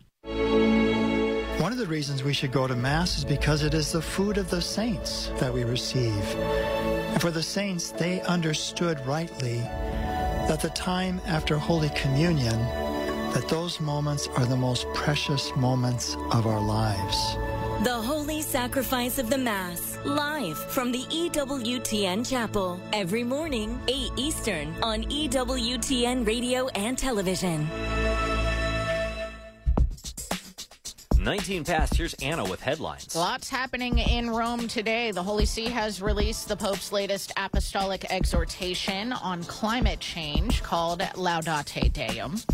The Pope also today has presided over Mass to open the General Assembly of the Synod of Bishops on Synodality. And House Speaker Kevin McCarthy has been ousted from the role of Speaker. An election for a new Speaker of the House is set to be held next Wednesday. News the top and bottom of each hour every weekday morning here on the Son Rise Morning Show. A lot of things going on. A lot of things going on. A lot of reasons to pray. You know, Anna Mitchell, there are a lot of people who are like, oh, okay, so these are all the things I now have to have hot takes about. Uh, what I tend to do is I hear your news and I'm just like, all right, Anna Mitchell has got my is prayer list buffer here. my prayer request list. I know, so right? these will be the things I'm praying about today. Oh my goodness. So. I mean, I take Father Phil's point about this being a constructive dialogue and the Pope taking the opportunity to Doesn't mean it's not stressful. Things. Um, yeah. I mean, the frenzy that has taken place, though, um, There's a lot. over the dubia, and I mean, Meanwhile, up the road from me in D.C., like Washington, oh my gosh, it's like in flames. What exploding. But you know what what? is It's- happening? This goes back to you know what we were talking about with Father Rob last hour. If we really want to honor Saint Francis, who was trying to honor Jesus, like, what about the person you can actually do something about? Which is yourself. Which is yourself, your family, and the people you're going to meet today. Amen. Hard to fix Washington and Rome and Hollywood and New York City all in an afternoon. All in a tweet. But you got your family, Mhm. got your friends. Work on that. It's 21 past. Sacred Heart Radio is your local Catholic station and your source for news from the Catholic perspective. SacredHeartRadio.com is where you can find and share information on issues facing Ohio in November that are so important to the pro life community. And that's not to mention our commitment to prayer. At sacredheartradio.com, you'll find resources and events to help you pray for a culture of life. So please visit SacredHeartRadio.com, your local source for pro life information and prayer. Support for Sacred Heart Radio is from Molly Maid of Westchester. With 30 years of trusted quality service and a 100% satisfaction guarantee. 1 800 Molly Maid or at mollymaid.com. Molly Maid, a clean you can trust. This is John Kennedy, a State Farm agent serving Northern Kentucky and Cincinnati and a proud supporter of Sacred Heart Radio. Whether it's home, auto, or life insurance, I can help with any of your insurance needs. I can be reached at 859 485 2000 or online at johnkennedyinsurance.com. Being prepared is everything, right? Does your family know your wishes for your final resting place? Gate of Heaven Cemetery, Archdiocese of Cincinnati's pre-planning family services advisors will assist you and your family with your advanced planning by helping you make decisions calmly and with a clear mind. Attend an upcoming pre-planning seminar at Gate of Heaven Cemetery so you can rest with peace of mind. 513-489-0300. 513-489-0300. Offering Catholic retreats based on Ignatian spirituality, the Jesuit Spiritual Center is offering weekend retreats this fall led by various retreat masters, including Father Michael Graham. Join us this October for a weekend of silence as you experience the great treasures of the spiritual exercises of St. Ignatius of Loyola. Register now at JesuitSpiritualCenter.com. JesuitSpiritualCenter.com. That's JesuitSpiritualCenter.com.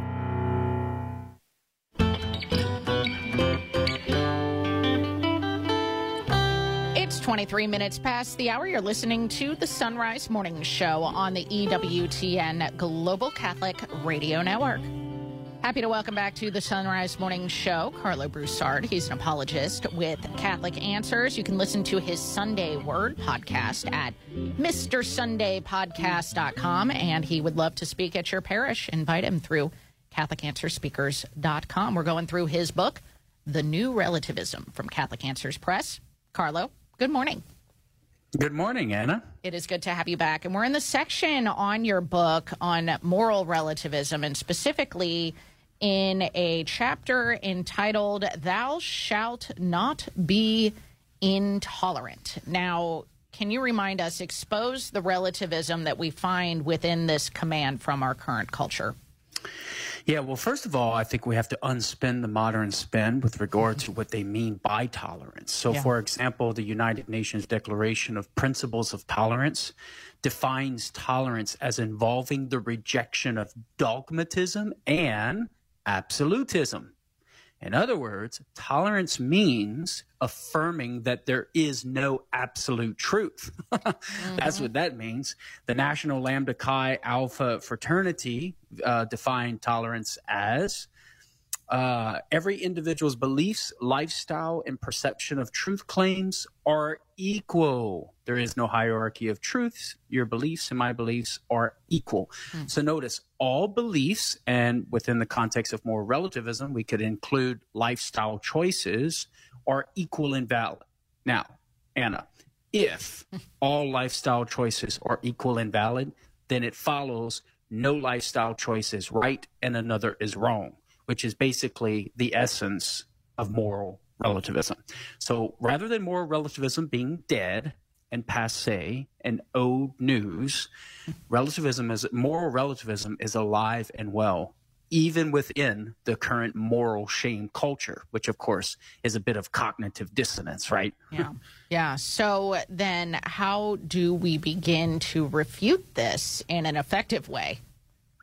Yeah, well, first of all, it subverts itself, right? So if you, Anna, label me as be, being intolerant, which I never for- would, but That's right. We're just going to use you as an example here. yes, of. Hypothetically, if you were to label me as being intolerant for criticizing some lifestyle choice that you have, well, according to your very own definition of tolerance, you would not be accepting my lifestyle choice to criticize your lifestyle choice. You see? so you would actually be violating true. your own moral principle of you should be tolerant. So you would be subverting your own position. Uh, if if you were to follow your own moral precept of thou shalt be tolerant, and accept everybody's lifestyle choices as equal and valid, well, then guess what? You would have to accept my lifestyle choice to criticize your lifestyle choice. So you can't accept, you can't follow your precept of tolerance because you would have to accept my criticism of you, uh, but you don't want to do that.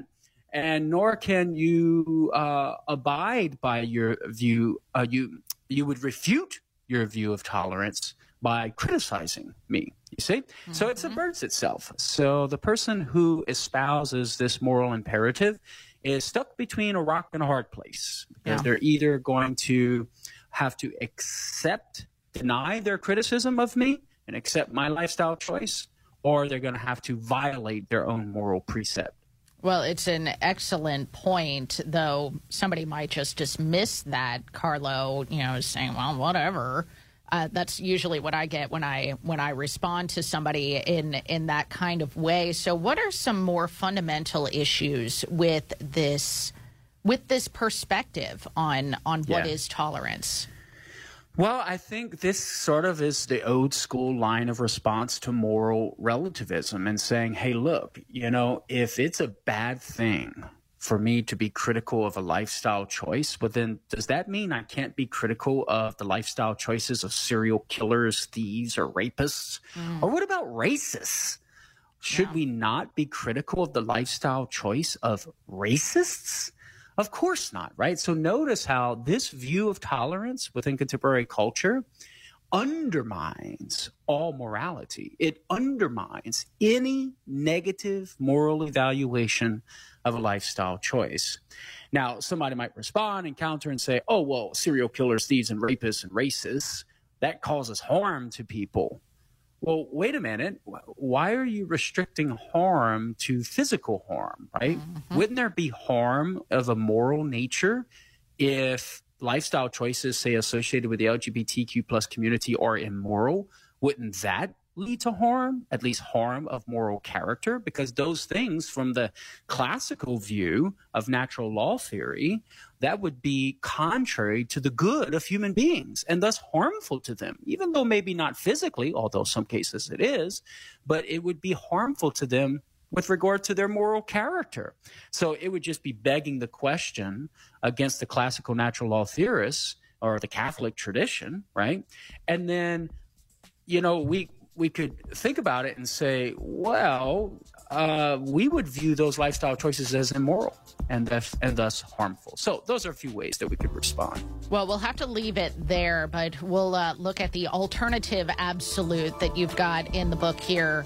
Uh, next time we get together, Karlo. In the meantime, really appreciate you uh, taking us through this step by step um, because this is this issue in particular, and I know that it's going to be covered in different ways uh, moving forward in the book. Um, is one that I think people encounter a lot in real life yeah. conversations. And you can read more about it in The New Relativism Unmasking the Philosophy of Today's Woke Moralists. You can find it through Catholic Answers Press and linked at sonrisemorningshow.com. Karlo, thank you. Thank you, Anna. Have a great day. You too, thanks. Half past the hour now on the Son-Rise Morning Show. It's time for news. The Holy See today, on this feast of St. Francis of Assisi, has released the Pope's latest apostolic exhortation, Laudate Deum, to all people of goodwill on the climate crisis. In the text, the Holy Father expresses the need to update and to continue to implore international action eight years after the publication of his encyclical Laudato Si. In the exhortation released today, the Holy Father laments the failure of nations to make good on promises they've made during the various climate conferences that have taken place over the past decades. He says, quote, despite the many negotiations and agreements, global emissions continue to increase. Certainly, it could be said in that without those agreements, they would have increased even more. Still, in other themes related to the environment, when there was a will, very significant results were obtained, as was the case with the protection of the ozone layer.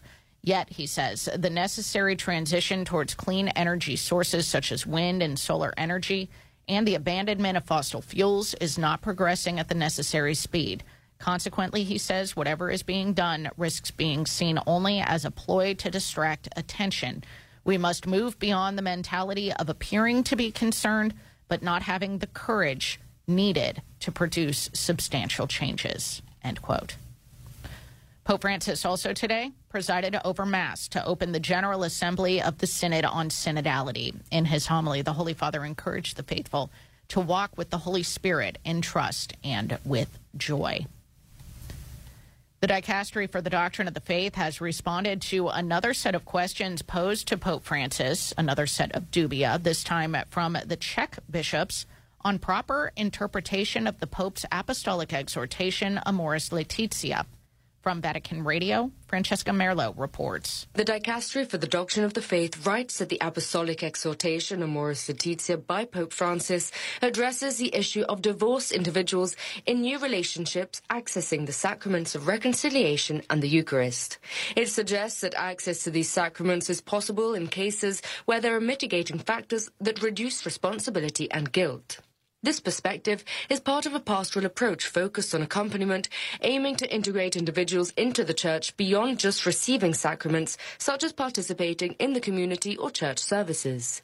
The document stresses that this process of discernment is not about granting permissions, but involves a personal and pastoral evaluation guided by a priest. Priests have the responsibility to accompany individuals on this discernment journey with guidance from the bishop.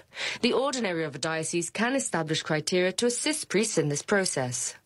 Regarding the evaluation of individual situations, the dicastery emphasizes that it's a pastoral journey of discernment for each person. The priest plays a role in welcoming and guiding the individual, but ultimately it's the individual's responsibility to present their conscience formed by the church's guidance to assess the possibility of accessing the sacraments.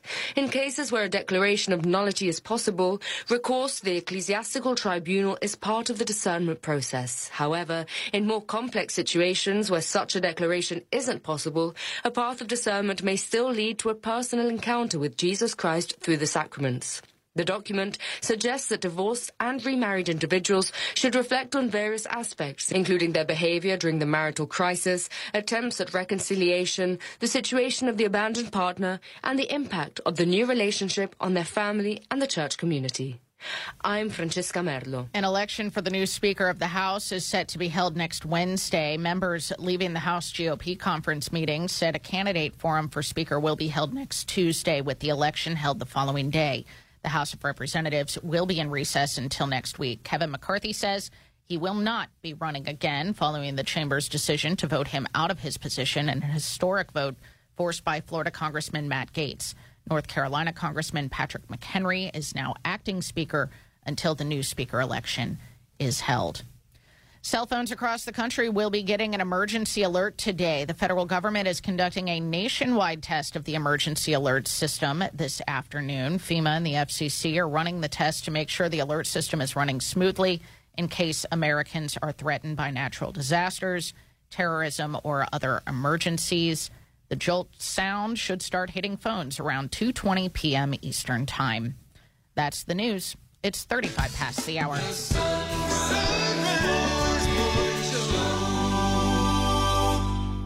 Sacred Heart Radio is brought to you by you. Yes, your donations make Catholic radio possible. So to give a gift of any amount, please visit sacredheartradio.com and click donate or call 513-731-7740. And thank you. Support for Sacred Heart Radio is from Schneller Knochelmann Plumbing, Heating, and Air. During the hottest of weather, Schneller Knochelmann will keep you cool with air conditioning repair, installation, and maintenance. Schneller Knochelmann. Find us at skpha.com. skpha.com. A wedding is a day, a marriage is a lifetime. Catholic Engaged Encounter Weekends are a marriage preparation program led by married couples and a priest or deacon. This is time for a couple to learn about each other and their upcoming marriage. Based on communication, intimacy, and the family they grew up in. Find out more at cincinnati-covington.engagedencounter.com. That's cincinnati-covington.engagedencounter.com.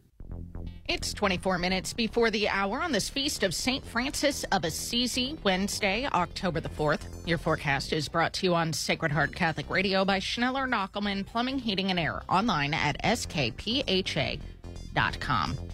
Still feels like summer today. Showers move in tomorrow. Right now, temperatures in the lower 60s as you're heading out the door. For Cincinnati, mostly sunny to mostly cloudy today and a high of 86 degrees. Mostly cloudy tonight with an overnight low of 64. Mostly cloudy start for Cincinnati tomorrow with some afternoon showers and a high of 80. For the Miami Valley Dayton area, mostly sunny morning, partly cloudy this afternoon, and a high of 87. Increasing clouds tonight with an overnight low of 64. Cloudy tomorrow morning, then off and on rain showers in the afternoon with a high of 77. This is Sacred Heart Catholic Radio.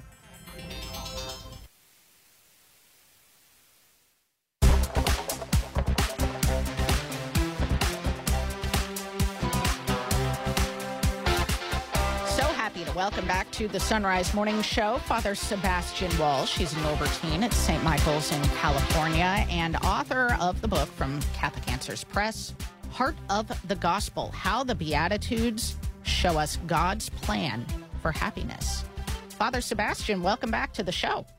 Oh, thank you so much, Andy. It's so good to be back. How are you doing? I am doing fine. So much better to get to talk to you. And uh, I have been waiting to talk about this book, and I'm so excited that we get to start a new series with you on it um, about the Beatitudes. Now, the word beatitude, I think, is something that we Christians just sort of let wash over us without giving much thought as to what it Mhm. actually means, right? So, could you start us off by defining what is a beatitude? What is beatitude?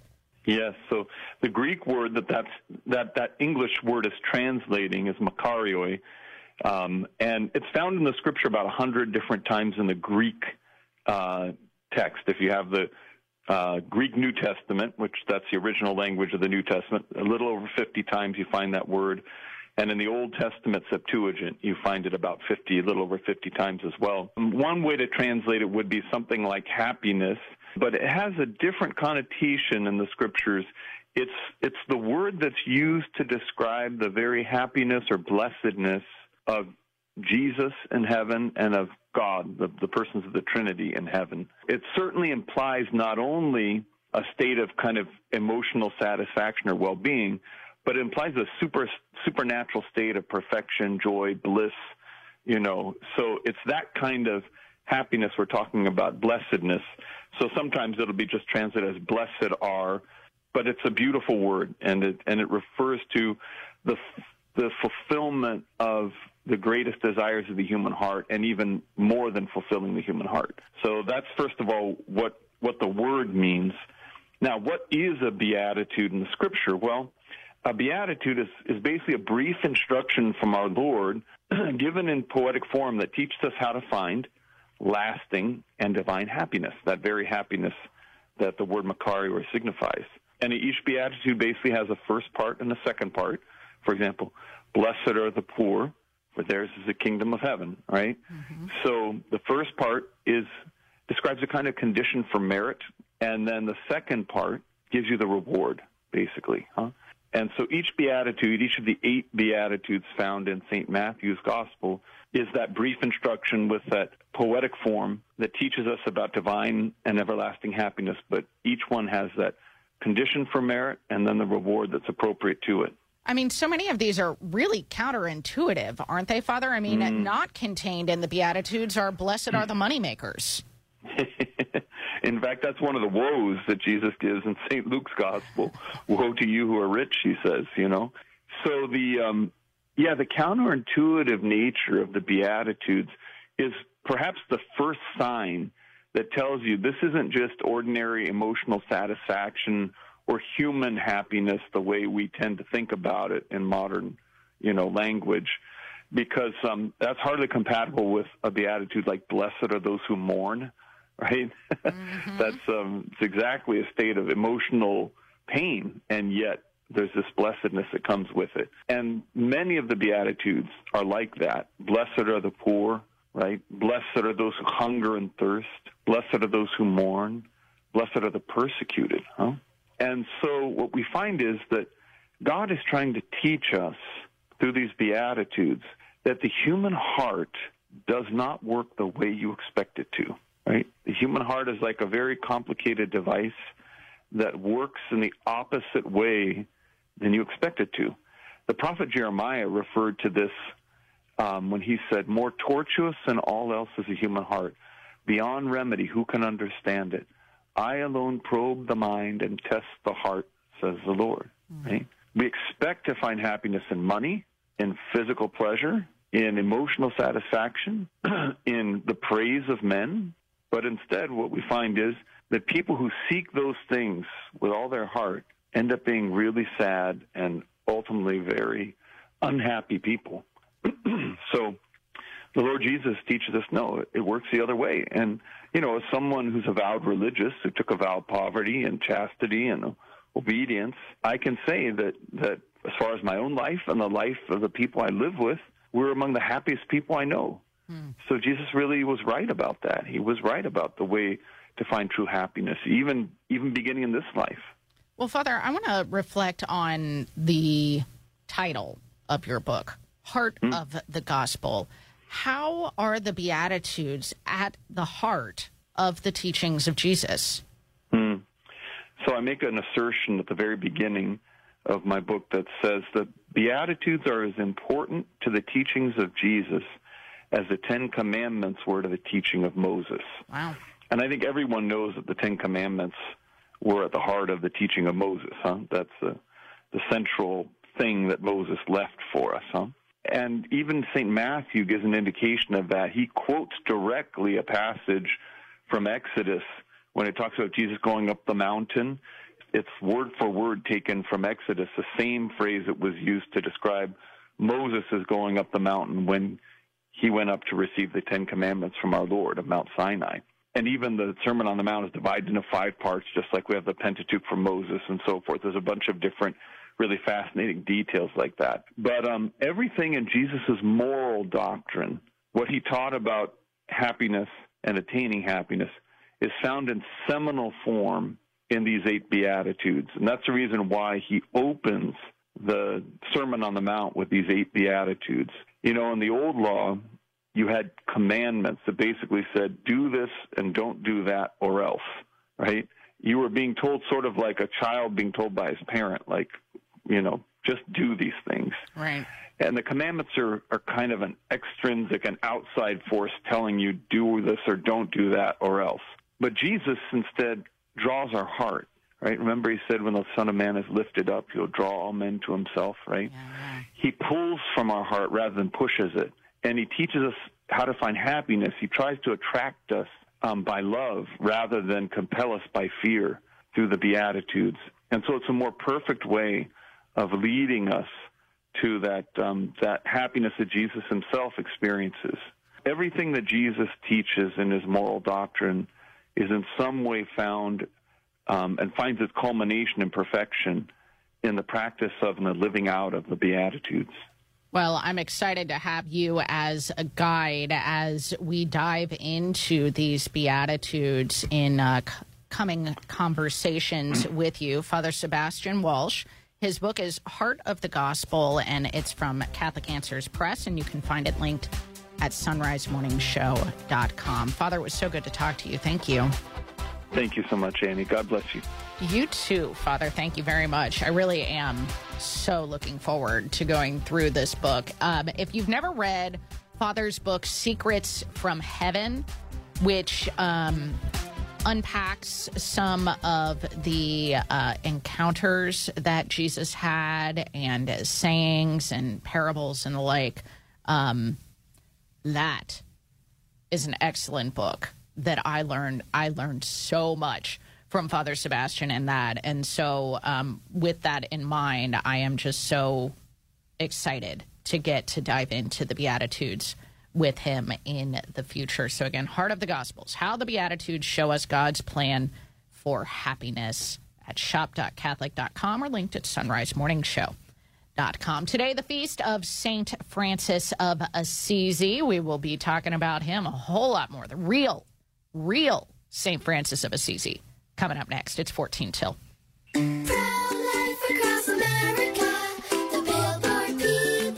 It's not over. Unplanned pregnancies still happen. I'm Marianne Kuharski, Director of Pro Life Across America. In my 30 plus years, I've never seen such a concerted attempt to silence our efforts and at a time when it's most needed. There's a powerful effort to prevent and block our pro life messages. Our billboards, social media, and digital ads are all impacted. Our messages feature a hotline number connecting callers with more than 3,000 pregnancy support centers across America, offering alternatives to abortion, free ultrasound, and pregnancy assistance. Babies' lives are being saved. The need still exists. It really does. And Pro Life Across America needs your help. Please find us at prolifeacrossamerica.org. Did you know I could suck my thumb before I was born? Yep, we all started small.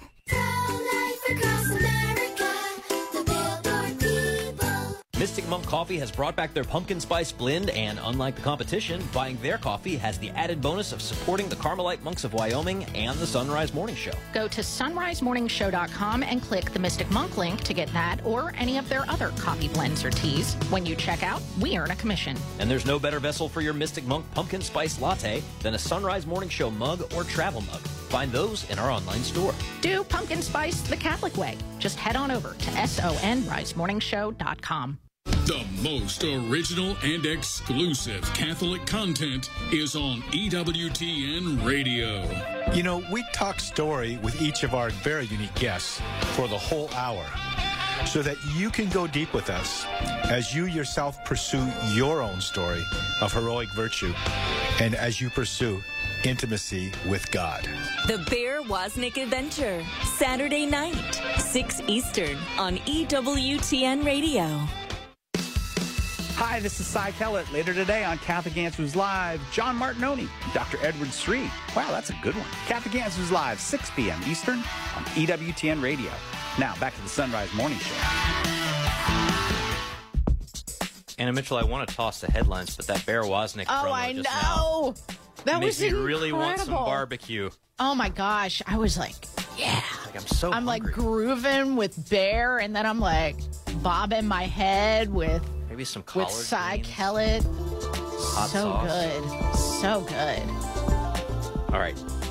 I think I'm back in a good headspace. Give me Yeah, the headlines. there's a lot to talk about in headlines. The Holy See today has released the Pope's latest apostolic exhortation, Laudate Deum, to all people of goodwill on the climate crisis. Also today in Rome, the Pope opened with Mass the General Assembly of the Synod of Bishops on Synodality, which will be taking place throughout the month of October.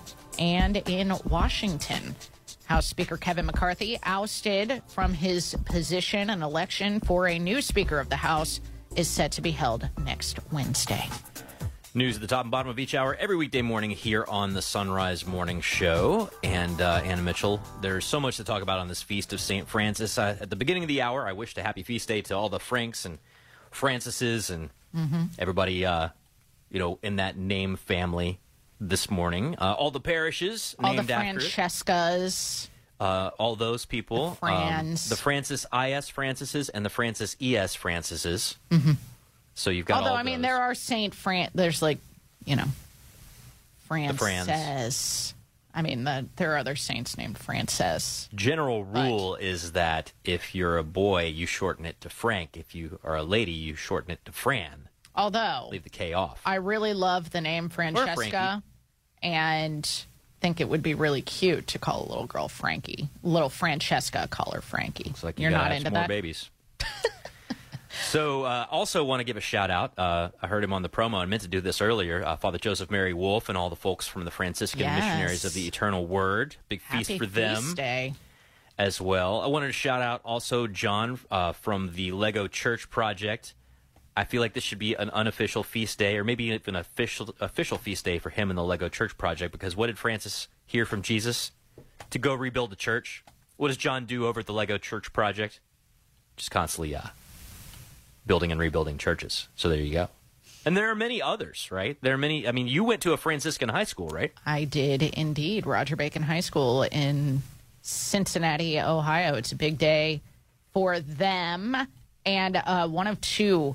There's one, I think, one other Franciscan high school in the country. Of course, we have Franciscan University of Steubenville. There's St. Bonaventure University in New York, another big uh, Franciscan place. San Diego Padres mascot is a Franciscan friar. Happy Feast Day, Padres. who Hope are you're watching in- the playoffs from hope, home. hope you're enjoying the playoffs on TV like the rest of us. Yes, Yeah. indeed. Yeah, yeah.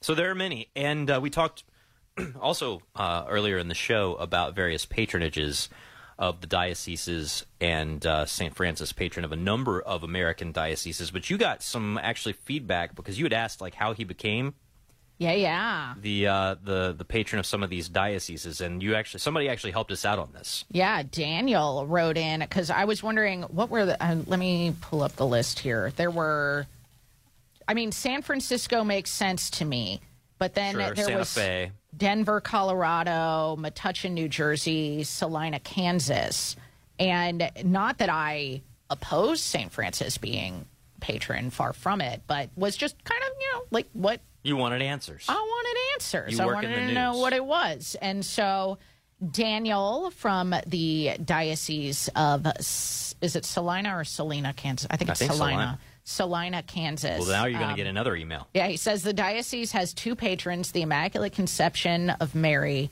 and St. Francis of Assisi. In central Kansas, particularly Ellis County, was ministered by a group of Capuchin Franciscans from Pittsburgh. In fact, the Volga Germans who came to Ellis County were to do were were important that the bishop gave the entire area of Ellis County north of the Smoky Hill River to the Capuchins. And they've been in Victoria, Kansas since 1878. And he says the diocese is full of wildlife and cattle, of which St. Francis is a patron. So happy It feast day. makes sense to me. Yeah. Makes Well, sense there to you me. go. And there's so much in his story. Uh, it's hard to cover all of it, and we've covered aspects of it. Of course, last hour, Father Rob Jack was talking about his encounter with the leper. Mm-hmm. Uh, you know, some some of the kind of highlights. He was born into kind of an upper middle class family. His parents were uh, in the cloth merchant industry. He had a good education, uh, but he, you know, was kind of a wild child. Uh, he was a soldier. He, you know, that's part of his story as well. Um, he even spent a little time as a POW, but he had a conversion experience, um, and part of that was Christ calling him to to rebuild his church, and Francis began taking things very seriously. He did rebuild a little church called the Little Portion Church, which you can still find in Assisi, and which Oh I know Teresa gosh. Tomeo's been to uh, many times. I've been to. You've been to it. it is incredible to go a- and see that. Um, well, you mentioned Matt how I went to a Franciscan high school, and I kind of I think I've talked about this on on the show before, but I I almost feel like I have Franciscanism sort of coursing through my veins in some ways. Um, my my dad grew up at a Franciscan parish here in the Archdiocese of Cincinnati, and his mom and his aunts, as the Franciscans sadly started becoming a smaller and smaller group and and sort of I don't want to leaving parishes, I guess you could say, to kind of consolidate into fewer and fewer parishes. My my grandma and then subsequently my aunts, after she died, um, would follow the Franciscans around because they loved the Franciscans so much, and so going to Assisi was was really this experience of being in touch with not just Saint Francis, but being in touch with the communion of saints, um, with with my heritage in a way. So when I saw the Portiuncula Church, um, I had this experience that I was not expecting. I had to sit down and just look at it. Like this is where it began Yeah. and and it was just such an incredible moment to to be there. I mean, uh, the Portiuncula is kind of like a kind of a relic, I guess you could say. I mean, the the body of, Saint is. Francis is in is in Assisi, and you can go visit it. But there was something about seeing that little church, um, that little portion of a church, um, where where it all began for Saint Francis was just. I mean, I really, I highly recommend it to people. Go see it. Yeah, there, there's also the, the encounter with him and the Sultan, uh, Mm-hmm. right? Uh, there's also the stigmata. We haven't even gotten into that, right? Yeah. There's um, just his popularity across uh, various places. Um, you know, one of the things that strikes me since we've got a new letter from uh, the Holy Father, and he has emphasized this in the letter, is you know, so, so often when people talk about caring for the earth, they talk about caring for nature. And Right. St. Francis is like, it's not just nature, man, it's creation. right? He talks about creation pointing to its creator. And uh, the purpose is not to just say, you know, humans are bad, we got to save a tree. It's saying God gave us these things and they point us to Him. How many people do we know Him. who found God by walking in the woods and said, Who do I thank for all this? Well, one example of that would be uh, the cedars of Lebanon that are disappearing um, quite quickly. And it's like, how are we going to understand Scripture if we don't have that? Those Just references as one to the Cedars example. Lebanon. Yeah. So remember, creation, sure, but Creator is who it all comes from, and it points back to Him. We'll talk to you all tomorrow. May God bless you and keep you, and grant you His peace.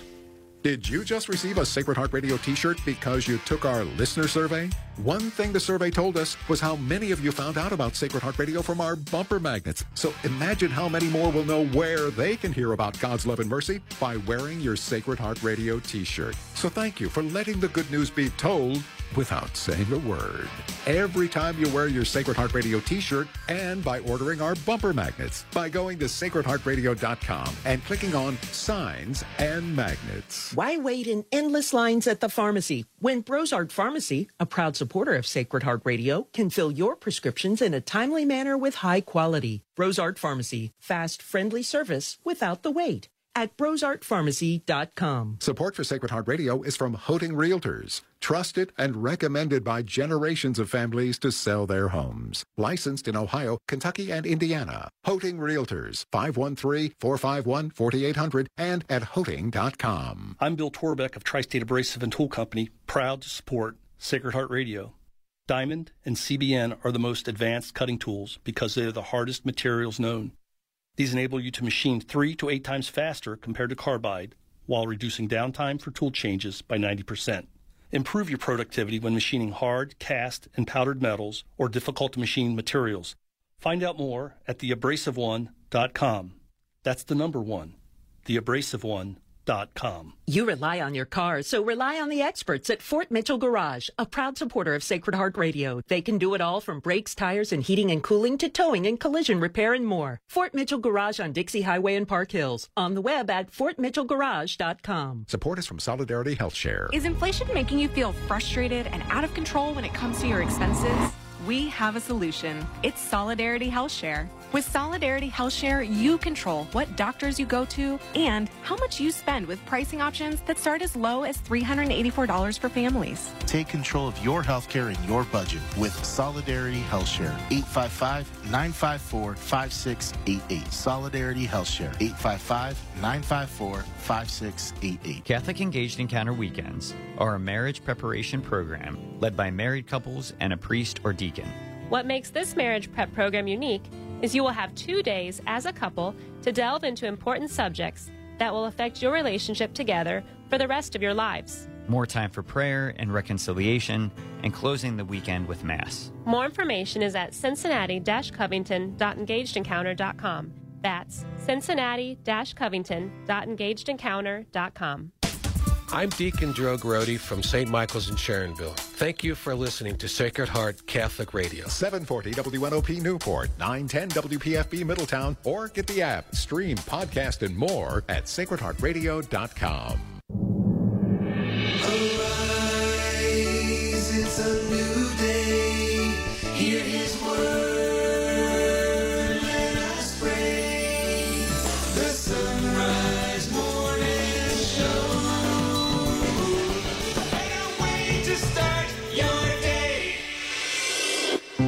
We continue on this Wednesday, the 4th of October, by praying together in the name of the Father, and the Son, and the Holy Spirit, a prayer of St. Francis of Assisi on this his feast day. Almighty, eternal, just, and merciful God, grant us in our misery the grace to do for you alone what we know that you want us to do, and always to desire what pleases you. Thus, inwardly cleansed, interiorly enlightened, and inflamed by the fire of the Holy Spirit, may we be able to follow in the footprints of your beloved Son, our Lord Jesus Christ. And by your grace alone, may we make our way to you, Most High, who live tr- and rule in perfect Trinity and simple unity, and our glorified God, all powerful forever and ever. Amen. Glory to the Father, and to the Son, and to the Holy Spirit, as it was in the beginning, is now, and ever shall be, world without end. Amen. A better way to start a Wednesday, the Son Rise Morning Show here on Sacred Heart Catholic Radio. I'm Matt Swaim. Anna Mitchell has news. Paul Luckman at the controls. And up this hour, we will talk to Laura Streetman with a pro life news update from Cincinnati Right to Life. Pastoral counselor Kevin Prendergast has some great thoughts on mental health for us this morning. Uh, we'll discuss more aspects of classical education with Brendan Hodge. And then Father Rob Jack had a great story earlier this morning about uh, his sort of St. Francis and the leper moment, and uh, looking very much forward to sharing that at the end of the hour for those of you who missed it earlier. So stay with us if you can. Right now, it is two minutes past. News a service of Bridgetown Finer Meats and BridgetownFinerMeats.com. Here's Anna Mitchell. Good morning. The Holy See today has released the Pope's apostolic exhortation, Laudate Deum, to all people of goodwill on the climate crisis. In the text, released specifically for this feast of St. Francis, the Holy Father expresses the need to update and continue to implore action eight years after the publication of his encyclical Laudato Si. He says, quote, this situation has to do not only with physics or biology, but also with the economy and the way we conceive it.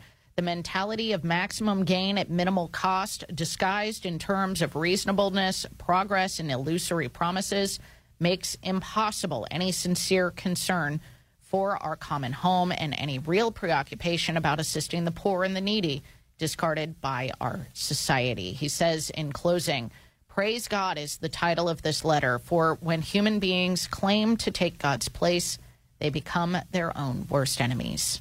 End quote. The Pope presided over Mass earlier today to open the General Assembly of the Synod of Bishops on Synodality. In his homily, the Holy Father encouraged the faithful to walk with the Holy Spirit in trust and with joy and reflecting on the life of today's saint. He reflected on the call to go and repair my church. He said the synod serves to remind us of this. Our mother, the church, is always in need of purification. And he encouraged the faithful to take up, quote, only the weapons of the gospel humility and unity, prayer and charity. Meanwhile, in Washington, an election for the new Speaker of the House is set to be held next Wednesday. Members leaving the House GOP conference meeting said a candidate forum for Speaker will be held next Tuesday, with the election held the following day. The House of Representatives will be in recess until next week. Kevin McCarthy says he will not be running again following the chamber's decision to vote him out of his position in the historic vote forced by Florida Congressman Matt Gaetz. North Carolina Congressman Patrick McHenry is now acting Speaker until the new Speaker election can be held. Former House Speaker Newt Gingrich is calling on House Republicans to expel Gaetz over this. Mark Mayfield reports. In an op ed for the Washington Post, does not appear that that soundbite is going to work. We'll move on. Ford Motor Company and General Motors are laying off an additional 500 employees as the United Auto Workers strike continues. Ford is laying off 330 workers in Chicago and in Lima, Ohio at their factories. GM says 164 workers are being furloughed at its metal centers in Marion, Indiana, and in Parma, Ohio. Cell phones across the country will be getting an emergency alert today. The federal government is conducting a nationwide test of the emergency alert system this afternoon. FEMA and the FCC are running the test to make sure the alert system is running smoothly in, the case, in case Americans are threatened by natural disasters, terrorism, or other emergencies. The jolting sound should start hitting cell phones at about 2:20 p.m. Eastern Time, and the test window will run for about 30 minutes. During the alert, a message on your phone will say, quote, this is a test of the National Wireless Emergency Alert System. No action is needed, end quote. And the FCC is issuing its first ever fine for space debris. The agency announced it reached a settlement with Dish Network on Monday over the company failing to properly dispose of a broadcast communications satellite. Dish agreed to pay a $150,000 fine. The FCC said making sure operators comply with their commitments will be a concern as satellite operations become more prevalent and the space economy accelerates. I feel like I'm in the Jetsons. 806 now on the Son Rise Morning Show and Sports on Sacred Heart Radio is brought to you by Dr. Robert Berger and Beacon Orthopedics and Sports Medicine online at beaconortho.com. Here's Paul Lockman. I'm glad that that was your last story because my first story is about FCC. Ah, yeah, that's right. Yeah, they're back on the pitch tonight. I really don't have that many sports stories, but how about this? Uh, the Orange and Blue will take on the New York Red Bulls at TQL Stadium. Cincinnati coming off a uh, weekend win. First place in the Eastern Conference with 65 points and got a supporter shield to go with it. That uh, means they're the best team in the MLS this season or regular season. Speaking of uh, no longer the regular season, how about the postseason? MLB postseason is now underway. Rangers picked up a 4 0 shutout win over the Tampa Bay Rays. And uh, boy, yeah, I guess uh, not the biggest audience to see it. Smallest audience since 1919 World Series. Hey, I think we were in that one. We were. All right. Uh, Minnesota picked up their first win in a uh, playoff game in 18 uh, tries. They uh, picked up a 3 1 victory over the Blue Jays. So uh, exciting stuff there in the National League. Arizona came back with a 6 3 win over Milwaukee. Philadelphia knocked off Miami 4 to 1. And I was listening to uh, you and Matt earlier talk about all the the former. This is the time to watch all the former Reds out there. Mm-hmm. There are a lot. Of, there are a couple good ones out there. So um, you know, Nick Castellanos and Kyle. Farmer was mentioned, and uh, Sonny Gray pitching oh, for yeah. Minnesota. They also have uh, Donovan Solano. He was a one year guy, but uh, it yeah. So um, the sad news is Michael Lorenzen didn't make the Phillies uh, playoff what? roster. I know. So maybe maybe if they advance around, maybe they they might need him. Hmm. So.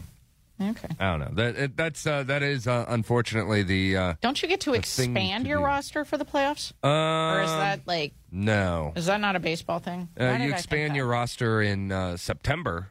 Well, yeah, but not. not oh, for the, yeah, okay. not for not for the playoffs, and and you need to have those players up before the expansion Sure. to be eligible Sure. to be on the Sure, playoff sure. I'm pretty sure. So was Laurent. He's in AAA now. No, he's not in AAA. He's just off the. He's He's he's just just, on the sitting. Yeah, he's just yeah, he's just hanging about. He's Oh. he's he'll, he's waiting around. All right. So he's on the 40 man roster. So he's not in AAA or anything. Oh, okay. He's he, he, he, he, he's he's good. He's still good enough to be in the bigs. That's good. Awesome. Glad to hear it. Well, let's get to uh, traffic now. Traffic is service of Larkin Cobb Chevrolet Buick and GMC in Eaton, Ohio. On the web at larkincobb.com. Take it away. Got a few slow spots to report to kick us off this morning. Westbound 275 toward the top of the loop. You're slowing from Ward's Corner up toward the 71 interchange. 71 south is slow between Fields Ertel and the Norwood Lateral. Southbound 75. You start off heavy from Union Center Boulevard down toward the Lockland split, and then it really slows down as you're getting through that squeeze. Eastbound 74 slowing from North Bend into the 75 interchange in northern Kentucky. Northbound 71 75 slowing from Florence, y'all, up to the Cut in the Hill. Northbound 471 from Alexandria Pike up to the river. And westbound 275 at the bottom of the loop from Madison Pike over toward Mineola Pike through that construction.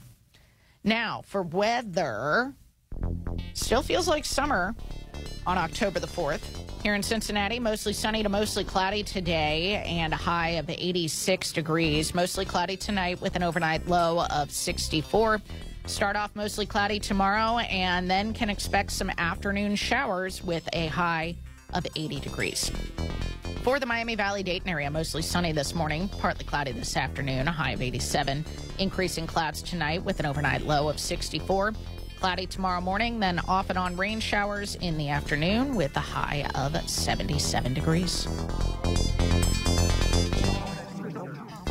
Today is Wednesday, October the 4th. It is the feast of Saint Francis of Assisi. Talk more about one aspect of his life and how we can apply his example to our own with Father Rob Jack at the end of the hour. Hope you can stick around for it. Right now, back with us on the Son Rise Morning Show, Laura Streetman from Cincinnati Right to Life. Good morning, Laura. Good morning. So, uh, the Ohio abortion report just got released. Can you uh, give us the, can I really say highlights? Is that the right word for it? What's important out of it? Yeah, you know, it's like what I said. There's some good news, but of course, every abortion report is bad news. So, in Ohio in 2022, there were 18,488 losses of preborn life here in our state. Um, of course, we grieve for the, these children, their mothers, their fathers, and the future generations generations lost because of these children never getting a chance to be born. Um, and Ohio's heartbeat law was enacted last summer, as we know, with the fall of Roe, and it prevented abortions in Ohio on babies with heartbeats for two and a half months. So this is why there is a little bit of good news. We saw a drop in Ohio abortions of about 15 percent. So the previous year we had 21,813 abortions. Um, so this 18,488 number is historically low, and it's about half the number of abortions in Ohio than even 10 years ago, Annie. And this, I know, this report shows that Ohio, you know, heartbeat law, our heartbeat law saved lives, and also just common sense restrictions and safety standards saves lives. That's what we can see over the last 10 years. Yeah. So, you know, also shows us, Annie, how concerned we need to be about issue one that's on the November 7th ballot that would permit abortions up to the moment of birth in Ohio and how um, this amendment would enshrine this into our Constitution. And the way the amendment is written, the treating physician would be the, determine, which is the abortionist, would determine if a woman's life or health was at risk.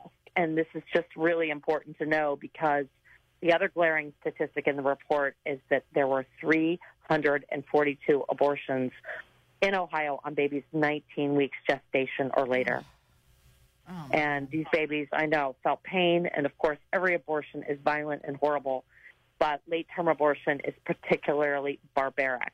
And while Planned Parenthood wants us to believe these late term abortions take place for health and safety reasons, we know from our own their own research arm that less than 1% of post viability abortions take place for medical reasons. Mm-hmm. So we all need to be aware of this and understand what is happening in Ohio now and then what we're facing come November 7th. Well, and uh, with issue one would um, basically, am I right? Eliminate the the safety protocols that would be placed on a surgical center like an abortion clinic. They would not have to abide by things like having a uh, a hallway wide enough to put a stretcher through if somebody were to have some kind of a complication with a surgery, right? Like just to That put it in sterile terms. Right, right. Yes, and that's absolutely correct. And we are seeing that happening in Michigan right now. Those laws of health and safety standards are being challenged in Michigan because they had this broad amendment and they did not defeat it. And now they have legalized full term abortion in Michigan, and all of their health and safety standards are being challenged. And that is what would happen in Ohio. So here we've seen this massive reduction in lives being saved because we are protecting women and babies in the womb with our laws. And you are right, Annie. All of those would be out the door. It's just it's it's a very scary time in Ohio for the next month. Yeah. Well, just uh, continue to to educate and advocate on behalf of of the unborn and for their mothers in these situations, and uh, explain just how bad abortion is for both parties. Um, in that regard. Now, of course, the other thing that we do in addition to to prayer and advocacy, or I just said prayer and advocacy. I meant education and advocacy. In addition, we also pray, and uh, 40 Days for Life certainly a great way to get involved in that prayer.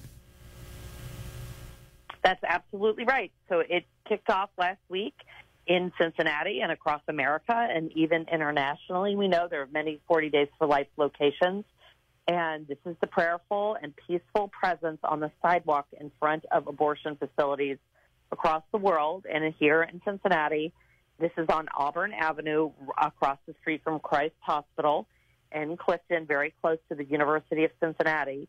And we know this campaign saved lives because oftentimes women see the people praying and think farther about their decision.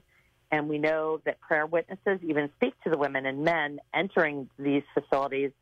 And often the conversation changes minds. You know, we know women want to be heard, they want to be seen and cared for. And everyone, we invite you to participate in this campaign, and you can find out more. It'll run through November 5th, the Sunday before the November 7th election. So this is a particularly important time to be praying and witnessing. And you can find out more at our website or um, at the 40 Days for Life website by searching Cincinnati. Yep. 40, the number 40, daysforlife.com slash Cincinnati. And of course, Cincinnati Right to Life linked at sonrisemorningshow.com as well. And one other way to witness this week, Laura, is the Ohio March for Life on Friday. Right. Well, Let's hope that thousands of us are going up 71 South. It's Ohio's March for Life. 71 North from Cincinnati. 71 North. North. Oh, yeah, Don't go south. You'll end up North. Wanna in go- Louisville. yeah. Thank you. Yeah, 71 North. And um, we invite everyone to join us for the day. And Mass is at the Cathedral in Columbus at 9 a.m., just blocks from the State House, um, the Capitol building. And then there'll be music and speakers on the lawn and vendors and uh, before the march begins at noon. And of course, again, this is the year and it's most, you know, especially important to be present and show that Ohio does not stand for abortion through nine months and we do not stand for it becoming enshrined into our Constitution. Yeah. Yeah. And then we're getting close to the Golden Evening for Life banquet. We absolutely are. That's just over two weeks away. It'll be two weeks from Thursday that I'll get to see you in person, not just speak on the radio. And that's October 19th, Thursday, at the Sharonville Convention Center. Ticket sales are brisk, and we please invite all of you to come, especially this year as we're all praying and working and just worried and, you know, about what is going to happen in our state. Let's all come together and honor the fact that pro lifers, no matter what happens, we carry on and we lift and support each other and we stand for the unique per- human person created in the image and likeness of God. Absolutely. You can find Cincinnati Right to Life linked at sonrisemorningshow.com. I am honored to be serving again as the MC for the Evening for Life and really hope to get to see so many Son Rise Morning Show listeners on October 19th. So head over to Cincinnati Right to Life and get a ticket. Join us in celebrating 50 years of protecting life. Laura Streetman, as always, thank you so much. Thank you. All right, it's 19 past. We're back right after this with traffic and weather. I'm Father Rob Jack. Join me this afternoon for Driving Home the Faith when Father Ken Geraci will discuss his book, Spiritual Warfare and Divine Mercy. Dr. Joseph Zalot will show the news from the National Catholic Bioethics Center. I will talk about staying hopeful in the midst of rejection, plus frequent traffic and weather to get you home safely. That's this afternoon beginning at 4 on Sacred Heart Radio. You're on the road to Christ the King. Food makes the party, and you can find the perfect party foods at Bridgetown Finer Meats, a proud supporter of Sacred Heart Radio. From mini sandwiches to their jumbo pretzel sandwich, meat and cheese or vegetable and relish trays, Bridgetown Finer Meats can make hosting a party a breeze. And choose your wine while you're there. The BFM Wine Shop has high quality wines from all over the world. Bridgetown Finer Meats on Bridgetown Road, 513 574 3100, on the web at bridgetownfinermeats.com. I'm Bill Torbeck of Tri-State Abrasive and Tool Company, proud to support Sacred Heart Radio. We strive to provide the highest quality diamond and CBN products manufactured by privately owned companies, enabling us to provide prompt and personal service and you to avoid the unnecessary cost and frustrations of dealing with bureaucracies. Find us online at theabrasiveone.com. That's the number one. Theabrasiveone.com. Theabrasiveone.com.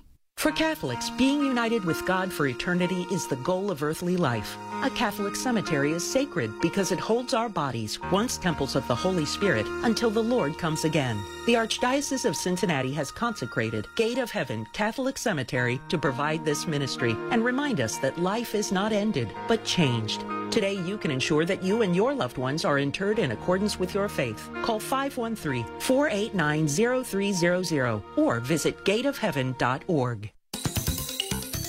21 minutes past the hour now, and this traffic report is a service of Rose Automotive pre owned vehicles on Erie Highway in Hamilton on the web at roseautomotivegroup.com.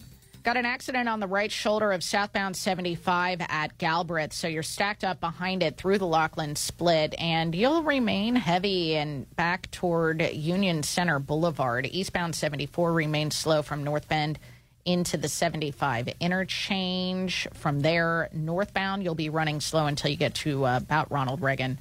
Southbound 71 on the brakes from Fields Ertel to the Norwood Lateral. Northbound 71 75 still slowing from Mall Road up to the cut in the hill. Westbound 275 at the bottom of the loop is slowing through the construction from Madison Pike over toward Mineola Pike and northbound 471 slowing from Grand Avenue up to the river. Now for weather. Mostly sunny to mostly cloudy today in Cincinnati with a high of 86 degrees. Mostly cloudy tonight with an overnight low of 64. Mostly cloudy start to the day tomorrow with afternoon showers coming in and a high of 80. For the Miami Valley Dayton area, mostly sunny this morning, giving way to partly cloudy skies this afternoon with a high of 87. Increasing clouds tonight with an overnight low of 64. Cloudy tomorrow morning, then off and on rain showers in the afternoon and a high of 77 degrees. Now, please join with me. The novena prayer, the 54 day novena ahead of the November election and issue one. In the name of the Father, and the Son, and the Holy Spirit, amen. Ever living God, you give life and desire a future for all your children. Take hold of our nation, state, and community and awaken in every heart awe for the gift of life. Send your spirit to strengthen us with wisdom and fortitude as we defend mothers and children in Ohio from laws that disregard their health and safety. Mary and Joseph trusted in you and welcomed Jesus into our broken world.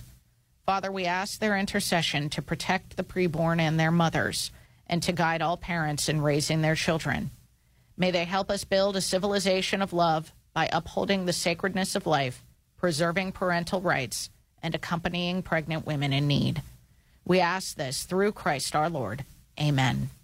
Our Lady, Mother of the Family, pray for us. St. Joseph, protector of the unborn, pray for us.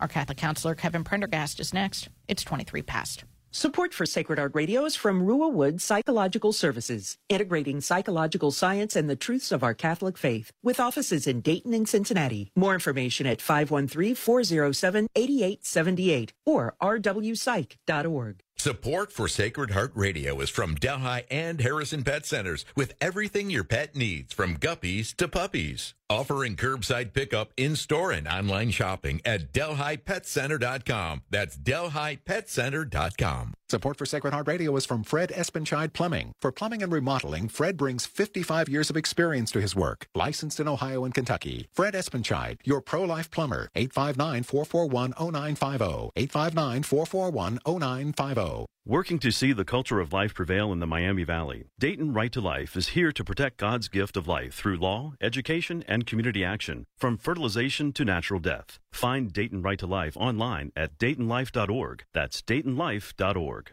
Sacred Heart Radio is blessed to have the support of Larkin Cobb Chevrolet Buick GMC in Eaton, Ohio, offering a wide range of new and used cars, trucks, and SUVs with on-site financing. Larkin Cobb, close to Eaton, Richmond, Dayton, and Brookville. On the web at larkincobb.com.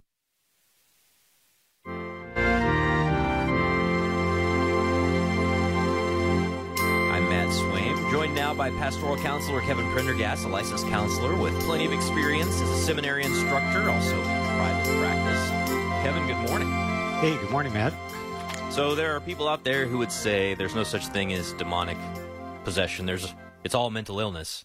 But I've also met people who say there's no such thing as mental illness. It's all demonic possession. You've worked with priests and pastors and bishops long enough to know uh, there's all kinds of different things that can cause distress in a person's life. So, what's a good way to frame this conversation? Yeah, so the intention of our Holy Father for this month of September is we pray for those living on the margins of society. And just because of my work and experience, uh, where my mind goes right away is to the people who, you know, and, and I've run into things that you can't explain just by mental illness. And we can't reduce all of Jesus' miracles to simply, you know, he was a very good therapist and, you know, cured people of their mental illness. But there, but I think in our days we understand a little bit that some of what was going on there when we look at a lot of the cures that he has, uh, the boy who throws himself into fire because he's having convulsions, the Gerasene demoniac, we'll talk about him, Mary Magdalene, afflicted with seven demons. So there is a demonic power. We have an enemy for sure.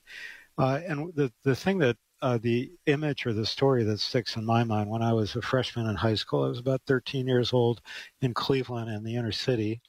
Uh, a priest uh, would take some of us, he recruited a group of guys to go to an inner city school and do some tutoring. And on one of those visits, he would drive us down. We'd have conversations in the car. So we pulled up at this light, and there's uh, an older gentleman on the street corner uh, talking to the lamppost and rooting through a garbage can and looked like he hadn't showered in a couple years and ragged clothes, uh, wild eyes. And uh, Father Tom got stopped, got out of the car, went over and gave this man a hug and talked to him for a second and patted him on the shoulder and then came back to the car and he said, He's one of ours. Now that's always stuck with me. I don't know why, but that is like one of the most profound things and it kind of sets some motion in, in my life You know, why I'm in the work. Yeah. It's Mhm. so great that you mentioned that story. I have a friend who grew up Muslim, uh, had a conversion to Christianity, was a uh, at a big Presbyterian megachurch in New York City for a little Mhm. while, but had sort of a crisis of of uh, you know the divisions in Christianity were really bothering him, and he wasn't sure where he should be going, and so he decided he'd go pray in St. Patrick's Cathedral in New York City, Mhm. uh, just in a time when there wasn't a mass going on, and he's there praying, and several pews behind him. Uh, he hears this woman who's in obvious mental distress crying loudly, and he sees a Mm-hmm. security guard walk over, and he thinks to himself, "Oh man, she's in trouble. He's gonna he's gonna do something about this." And he sees the security guard give her a hug, and he's like, "All right, I know which church I need to join." right? That's a It's great the same story, kind of principle. Yeah, it's exactly it. And and I think there's a couple of things here. Like in our society, obviously we have a problem with mental illness and with homelessness, and but there's a lot of myths to it. So I think a lot of us are afraid of the people who are different, the other. And I think that's what our Holy Father is getting at: the people on the margins. Uh, so we have these, you know, the the figures that come from the government. You know, recently are probably 80 85 percent of the homeless are single adults, so they're by themselves. They're, in my experience, they're alienated from their family. Two thirds of them are male. About 30 percent, one in three, have a mental illness, and more than half have a substance abuse order or co-occurring. And that only in a big uh, government study, only about three percent of people with serious mental illness ever commit a violent act. So that's the myth that we have is these people are crazy, they're dangerous, we need to avoid them. And it's not just on the street. You know, our, our Holy Father says he walks through the streets of Rome and he carries money with him and he always gives money to uh, whoever asks him on the street. Okay, some people would disagree with that. Uh, some people think it's wonderful. We have to make our own decision. But being on the streets, one thing. The other one would be uh, people in our own congregation. So my experience with families of folks who have mental illness is this is, uh, can be a lifelong burden. Uh, we have people in our congregations who, uh, parents who have adult children who are severely developmentally delayed, are on the autism spectrum severely, uh, have schizophrenia, bipolar disorder, depression. And we have people probably listening right now who are married or have a child at home who has one of these very disabling conditions. So we're not just talking about in we hear a lot about mental health in the media. These are the severe mental illness where people are impaired, they have difficulty working, and they're isolated. Go back and read Mark 5, the Gerasene demoniac. Wonderful story there because he's obviously whatever depression, grief, he's up in the burial tombs. People try to chain him Actually, in parts of Africa, people still do that, uh, chain the schizophrenic to a tree, right? Because there's not mental help available. And then he's isolated from the community. And what does Jesus do at the end? He casts out that demon and gives him back to his village, to his community. Right. So I think that's a powerful message is if we look around our congregation, not to be afraid or upset or mad that somebody might be acting out during the Mass or is acting odd and we just want to avoid them and run away. But can we reach out to the parents, the family members who are struggling to care for their loved one? There's a great national organization, NAMI, the National Alliance on Mental Illness, and to connect people with support groups, but just the support of our in, a, in our neighborhood and especially in our parish community, that we reach out to people in our our family who are struggling with mental illness or caring for somebody who's afflicted with you know some of these mental demons. Well, we are the body of Christ. Uh, when one part suffers, the whole body suffers, as Paul says. Um, so, how can we find those parts that are suffering and heal them and make them more integrated into the community of the full body? So, Kevin Prendergast, great stuff this morning. Have a wonderful day. We'll talk to you soon. Yeah. Yeah, thanks, Matt. God bless. All right, it is 31 minutes past the hour. Here's Anna Mitchell with news. See today has released the Pope's apostolic exhortation to all people of goodwill on the climate crisis called Laudate Deum. In the text, the Holy Father expresses the need to update and continue to implore action eight years after the publication of his encyclical Laudato Si. In the e- exhortation, the Holy Father laments the failure of nations to make good on promises they've made during the various climate conferences that have taken place over the past decades. He says, quote, Despite the many negotiations and agreements, global emissions continue to increase. Certainly, it could be said that without those agreements, they would have increased even more.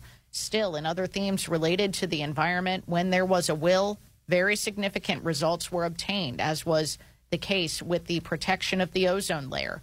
Yet, the necessary transition towards clean energy sources such as wind and solar energy and the abandonment of fossil fuels is not progressing at the necessary speed. He said, consequently, whatever is being done risks being seen only as a ploy to distract attention. We must move beyond the mentality of appearing to be concerned but not having the courage needed to produce substantial changes.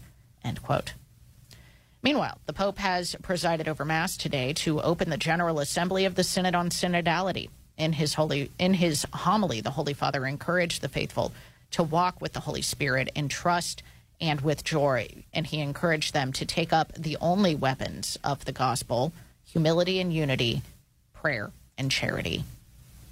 The Dicastery for the Doctrine of the Faith has responded to another set of questions posed to Pope Francis, another set of dubia, this time from the Czech bishops on the proper interpretation of the Pope's apostolic exhortation, Amoris Laetitia.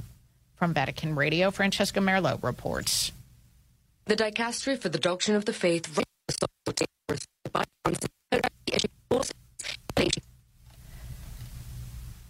We'll move on. Meanwhile, in Washington, an election for the new Speaker of the House is set to be held next Wednesday. Members leaving the House GOP conference meeting said a candidate forum for Speaker will be held next Tuesday, with the election held the following day. The House of Representatives will be in recess until next week. For his part, Kevin McCarthy says he will not be running again following the chamber's decision to vote him out of his position in the historic vote forced by Florida Congressman Matt Gaetz.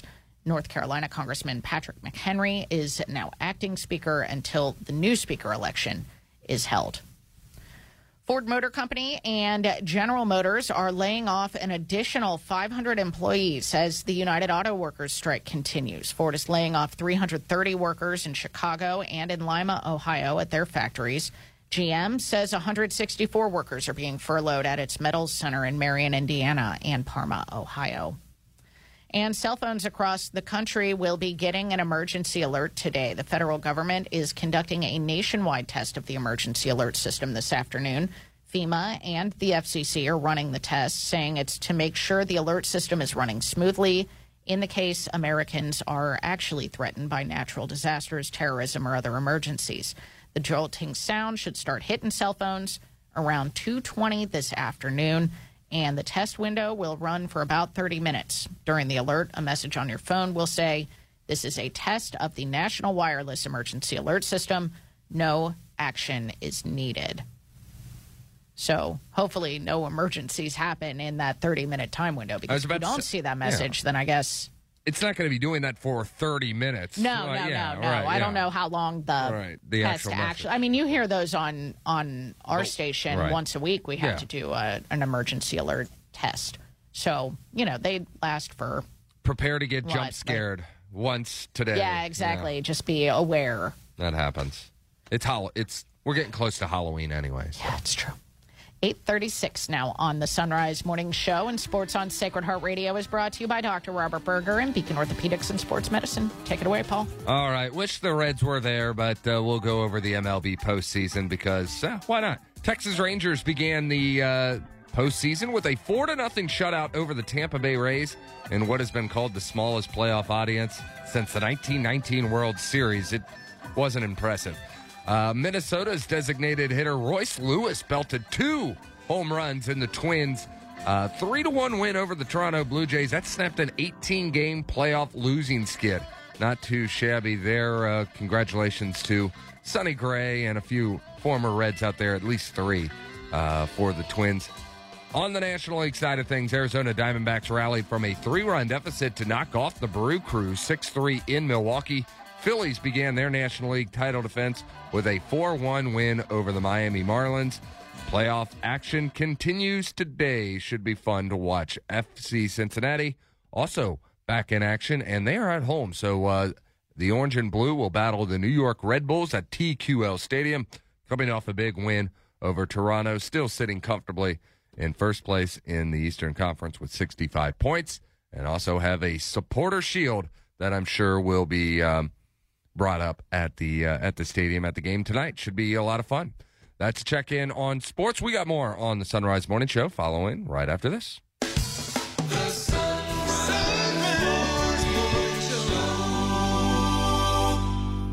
Subscribe. Yes, by clicking the red subscribe button at sacredheartradio.com.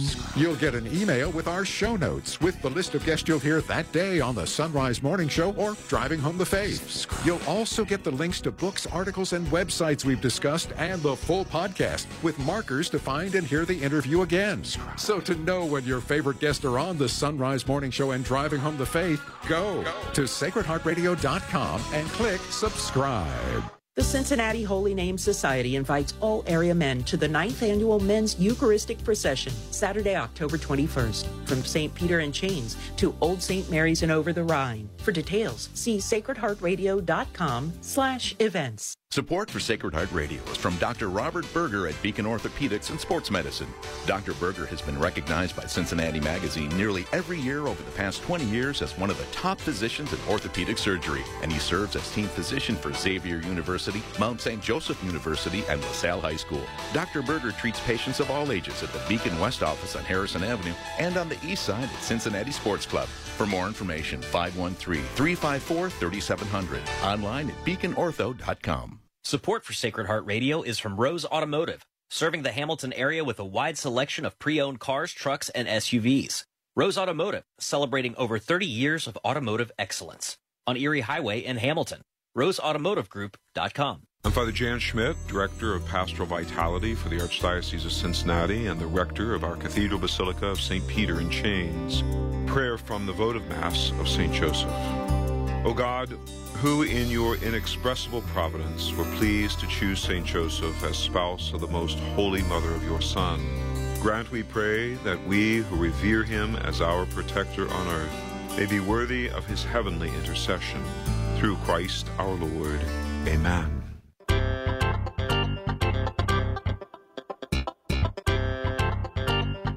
Brendan Hodge back with us now on the Son Rise Morning Show. He is Darwin from the Darwin Catholic blog. He's author of If You Can Get It from Ignatius Press and is a contributing editor to The Pillar. Good morning, Brendan. Good morning. Great to be on with you. It is good to have you. Now, the first global assembly for the Synod on Synodality is getting underway this week on the Feast of St. Francis. Um, there was a lot that led up to this point that, that we are finding ourselves in the church. Can you remind us of the whole process for the Synod on Synodality? Yes, uh, a more standard synodal process uh, because we do have synods of bishops to address various topics relatively frequently, every couple of years. Uh, everyone probably remembers the Amazon Synod, but there have been synods on the family, on youth, etc. So normally in one of these synods, there is a working document which is put together by authorities uh, relating to the topic which the synod is supposed to discuss, and that working document will state what issues the synod is supposed to address, and then the members of the synod will get together and discuss those topics and come up with a set of insights for the church, which will then be reported out in their report to the Pope. The Pope will read that, and then he will write a synthesis document based on his reaction to their thoughts. In this synod on synodality, there was a very different process where the direction from the Vatican office for the Synod on Synodality was that there should be a series of synodal meetings starting at the very most basic level, so in individual parishes all over the world, and that these meetings in parishes would collect what people had to say about synodality in the church and then they would roll that up and report it to dioceses, and then the dioceses would roll this up and report it to regions, and the regions would roll it up and report to national bishops' conferences, and the national bishops' conferences would roll it up and report to continental assemblies, and then it's finally the synthesis of those continental assemblies which is being discussed here in the global session. But that creates a really significant challenge because, as anyone who's played a game of telephone knows, when you pass word from one uh, person to another, things get a little bit mixed up. And another thing is, if, if you think about ever being in a big meeting where people talk even just for an hour, what people get out of that meeting, what they say the key topics of discussion were, really varies a lot based on the interest of the person doing the reporting. And here we had that happen in layer after layer where first we had the people reporting on what was said in parishes and then people reporting on what was said in dioceses and on up. And so there were kind of a lot of opportunities here for the message to change based on the interpretations of the people who were doing the synthesizing. Now, that said, which is a great way to kind of lead us into this, um, you did a bunch of textual analysis, and we had a bunch of conversations on the morning show as as all of these documents were were starting to come out and and were being submitted to Rome to to create that working document that is going to be used this month in the the global assembly. Um, but when you looked at the global documents, those that were available in English anyway, what did you find in terms of all of the various priorities around the world? So one of the things we found was that there was a real difference in priorities you could see based on the conditions people were facing in different parts of the world. So, for instance, if you focus on words centering around poverty and people in need, um, this was discussed about 10 times more in countries like Zimbabwe, Malaysia, the Philippines, and South Africa than it was in documents from Germany, the U.S., and indeed the global document that was put together by the Vatican.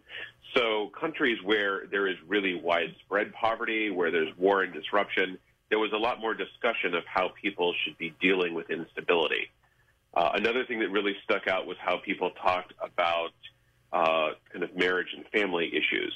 The words family and marriage were discussed a lot more, and even words like divorce and remarriage in documents from what you might call the developing world, from Zimbabwe, the Philippines, South Africa, and actually a lot less in affluent countries where you saw a lot more discussion of LGBT issues and the place of women in the church. So there were clearly some very different priorities that different parts of the world were bringing into this discussion. So then, Brendan, what is going to be the challenge in this month of meetings in the Global Assembly? So, as they put the Global Assembly together, it's still going to be a pretty big group. And uh, Father Barron actually had a really good explanation of how this works on a day to day basis. They're going to take this large synodal group of lay people and bishops and break them up into small discussion groups based on what language they speak. So that will mix people up a little bit. So, I mean, you'll have people who speak English from Nigeria sitting with people who speak English from Canada and the UK and the US. Mm. But you'll still have these language divisions, and each of these groups will then sit down and discuss the topics in the global working document. So there may be some very different discussions going on according to different language breakouts there. And then those different language groups will report out what they've experienced in their conversations, and then there will be an attempt to put together a single document with the outcomes from their discussions. And then there will be a whole other year in this whole process, so we don't even get any kind of like definitive results for another year beyond this. So it's going to be really interesting. Uh, just all kinds of, of differences between this particular synod and the one that uh, the ones that we have had in the past in the church. You can go read Brendan's analyses of the documents over at pillarcatholic.com. Brendan, thank you so much. Thank you.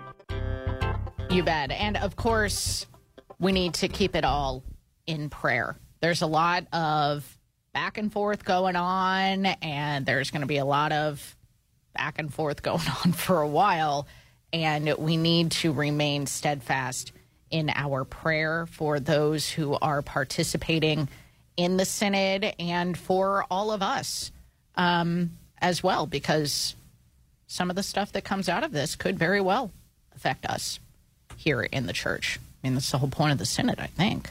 So keep it in prayer. Keep it in prayer. St. Francis of Assisi, pray for us.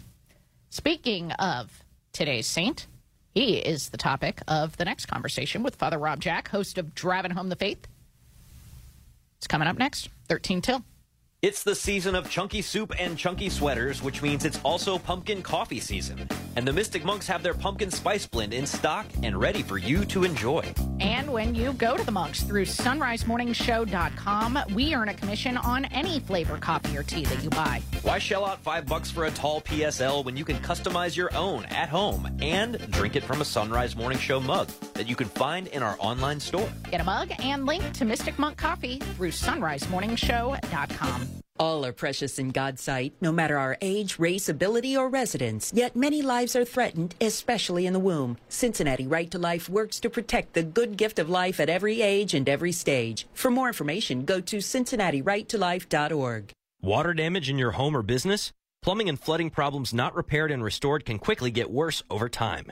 Rainbow International of Cincinnati and Northern Kentucky, a proud supporter of Sacred Heart Radio, can help. Rainbow International, 513-271-1000. Offering Catholic retreats based on Ignatian spirituality, the Jesuit Spiritual Center is offering weekend retreats this fall led by various retreat masters, including Father Michael Graham. Join us this October for a weekend of silence as you experience the great treasures of the spiritual exercises of St. Ignatius of Loyola. Register now at JesuitSpiritualCenter.com. JesuitSpiritualCenter.com. That's JesuitSpiritualCenter.com. Support is from Solidarity Health Share. Is inflation making you feel frustrated and out of control when it comes to your expenses? We have a solution. It's Solidarity Health Share. With Solidarity HealthShare, you control what doctors you go to and how much you spend with pricing options that start as low as $384 for families. Take control of your healthcare and your budget with Solidarity HealthShare. 855-954-5688. Solidarity HealthShare. 855-954-5688.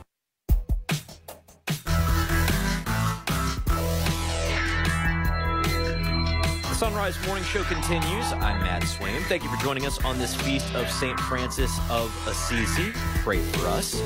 And we want to dig into some of the stories of St. Francis today through the course of the morning. And there are so many, but one of the more famous ones, uh, which really kind of illustrates the kind of conversion that St. Francis went through, is the story of his meeting with the leper. And here to talk about that this morning is Father Rob Jack, host of Driving Home the Faith on Sacred Heart Radio.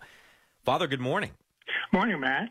So, if you could set the stage for this whole story of St. Francis's meeting with the leper and why it would be so out of character for St. Francis in his previous life to have handled this encounter this way. Well, what I do when I talk about this is I used to, when I was in the, I began as a Franciscan seminarian all the way back in 1979. And so I was in a high school seminary for a year. And one of the things I, I read quite a bit was the Life of St. Francis by St. Bonaventure, which is a phenomenal, very excellent biography of his to read, because of course he knew Francis personally.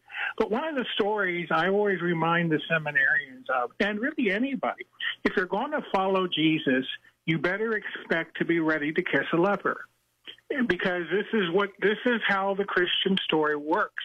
We think of Saint Francis, of course, as the uh, one who loved all of creation and all of these things, and he was always very gentle and very kind. This is one tough character, and he really took on the fullness of his own human weakness and his sinfulness.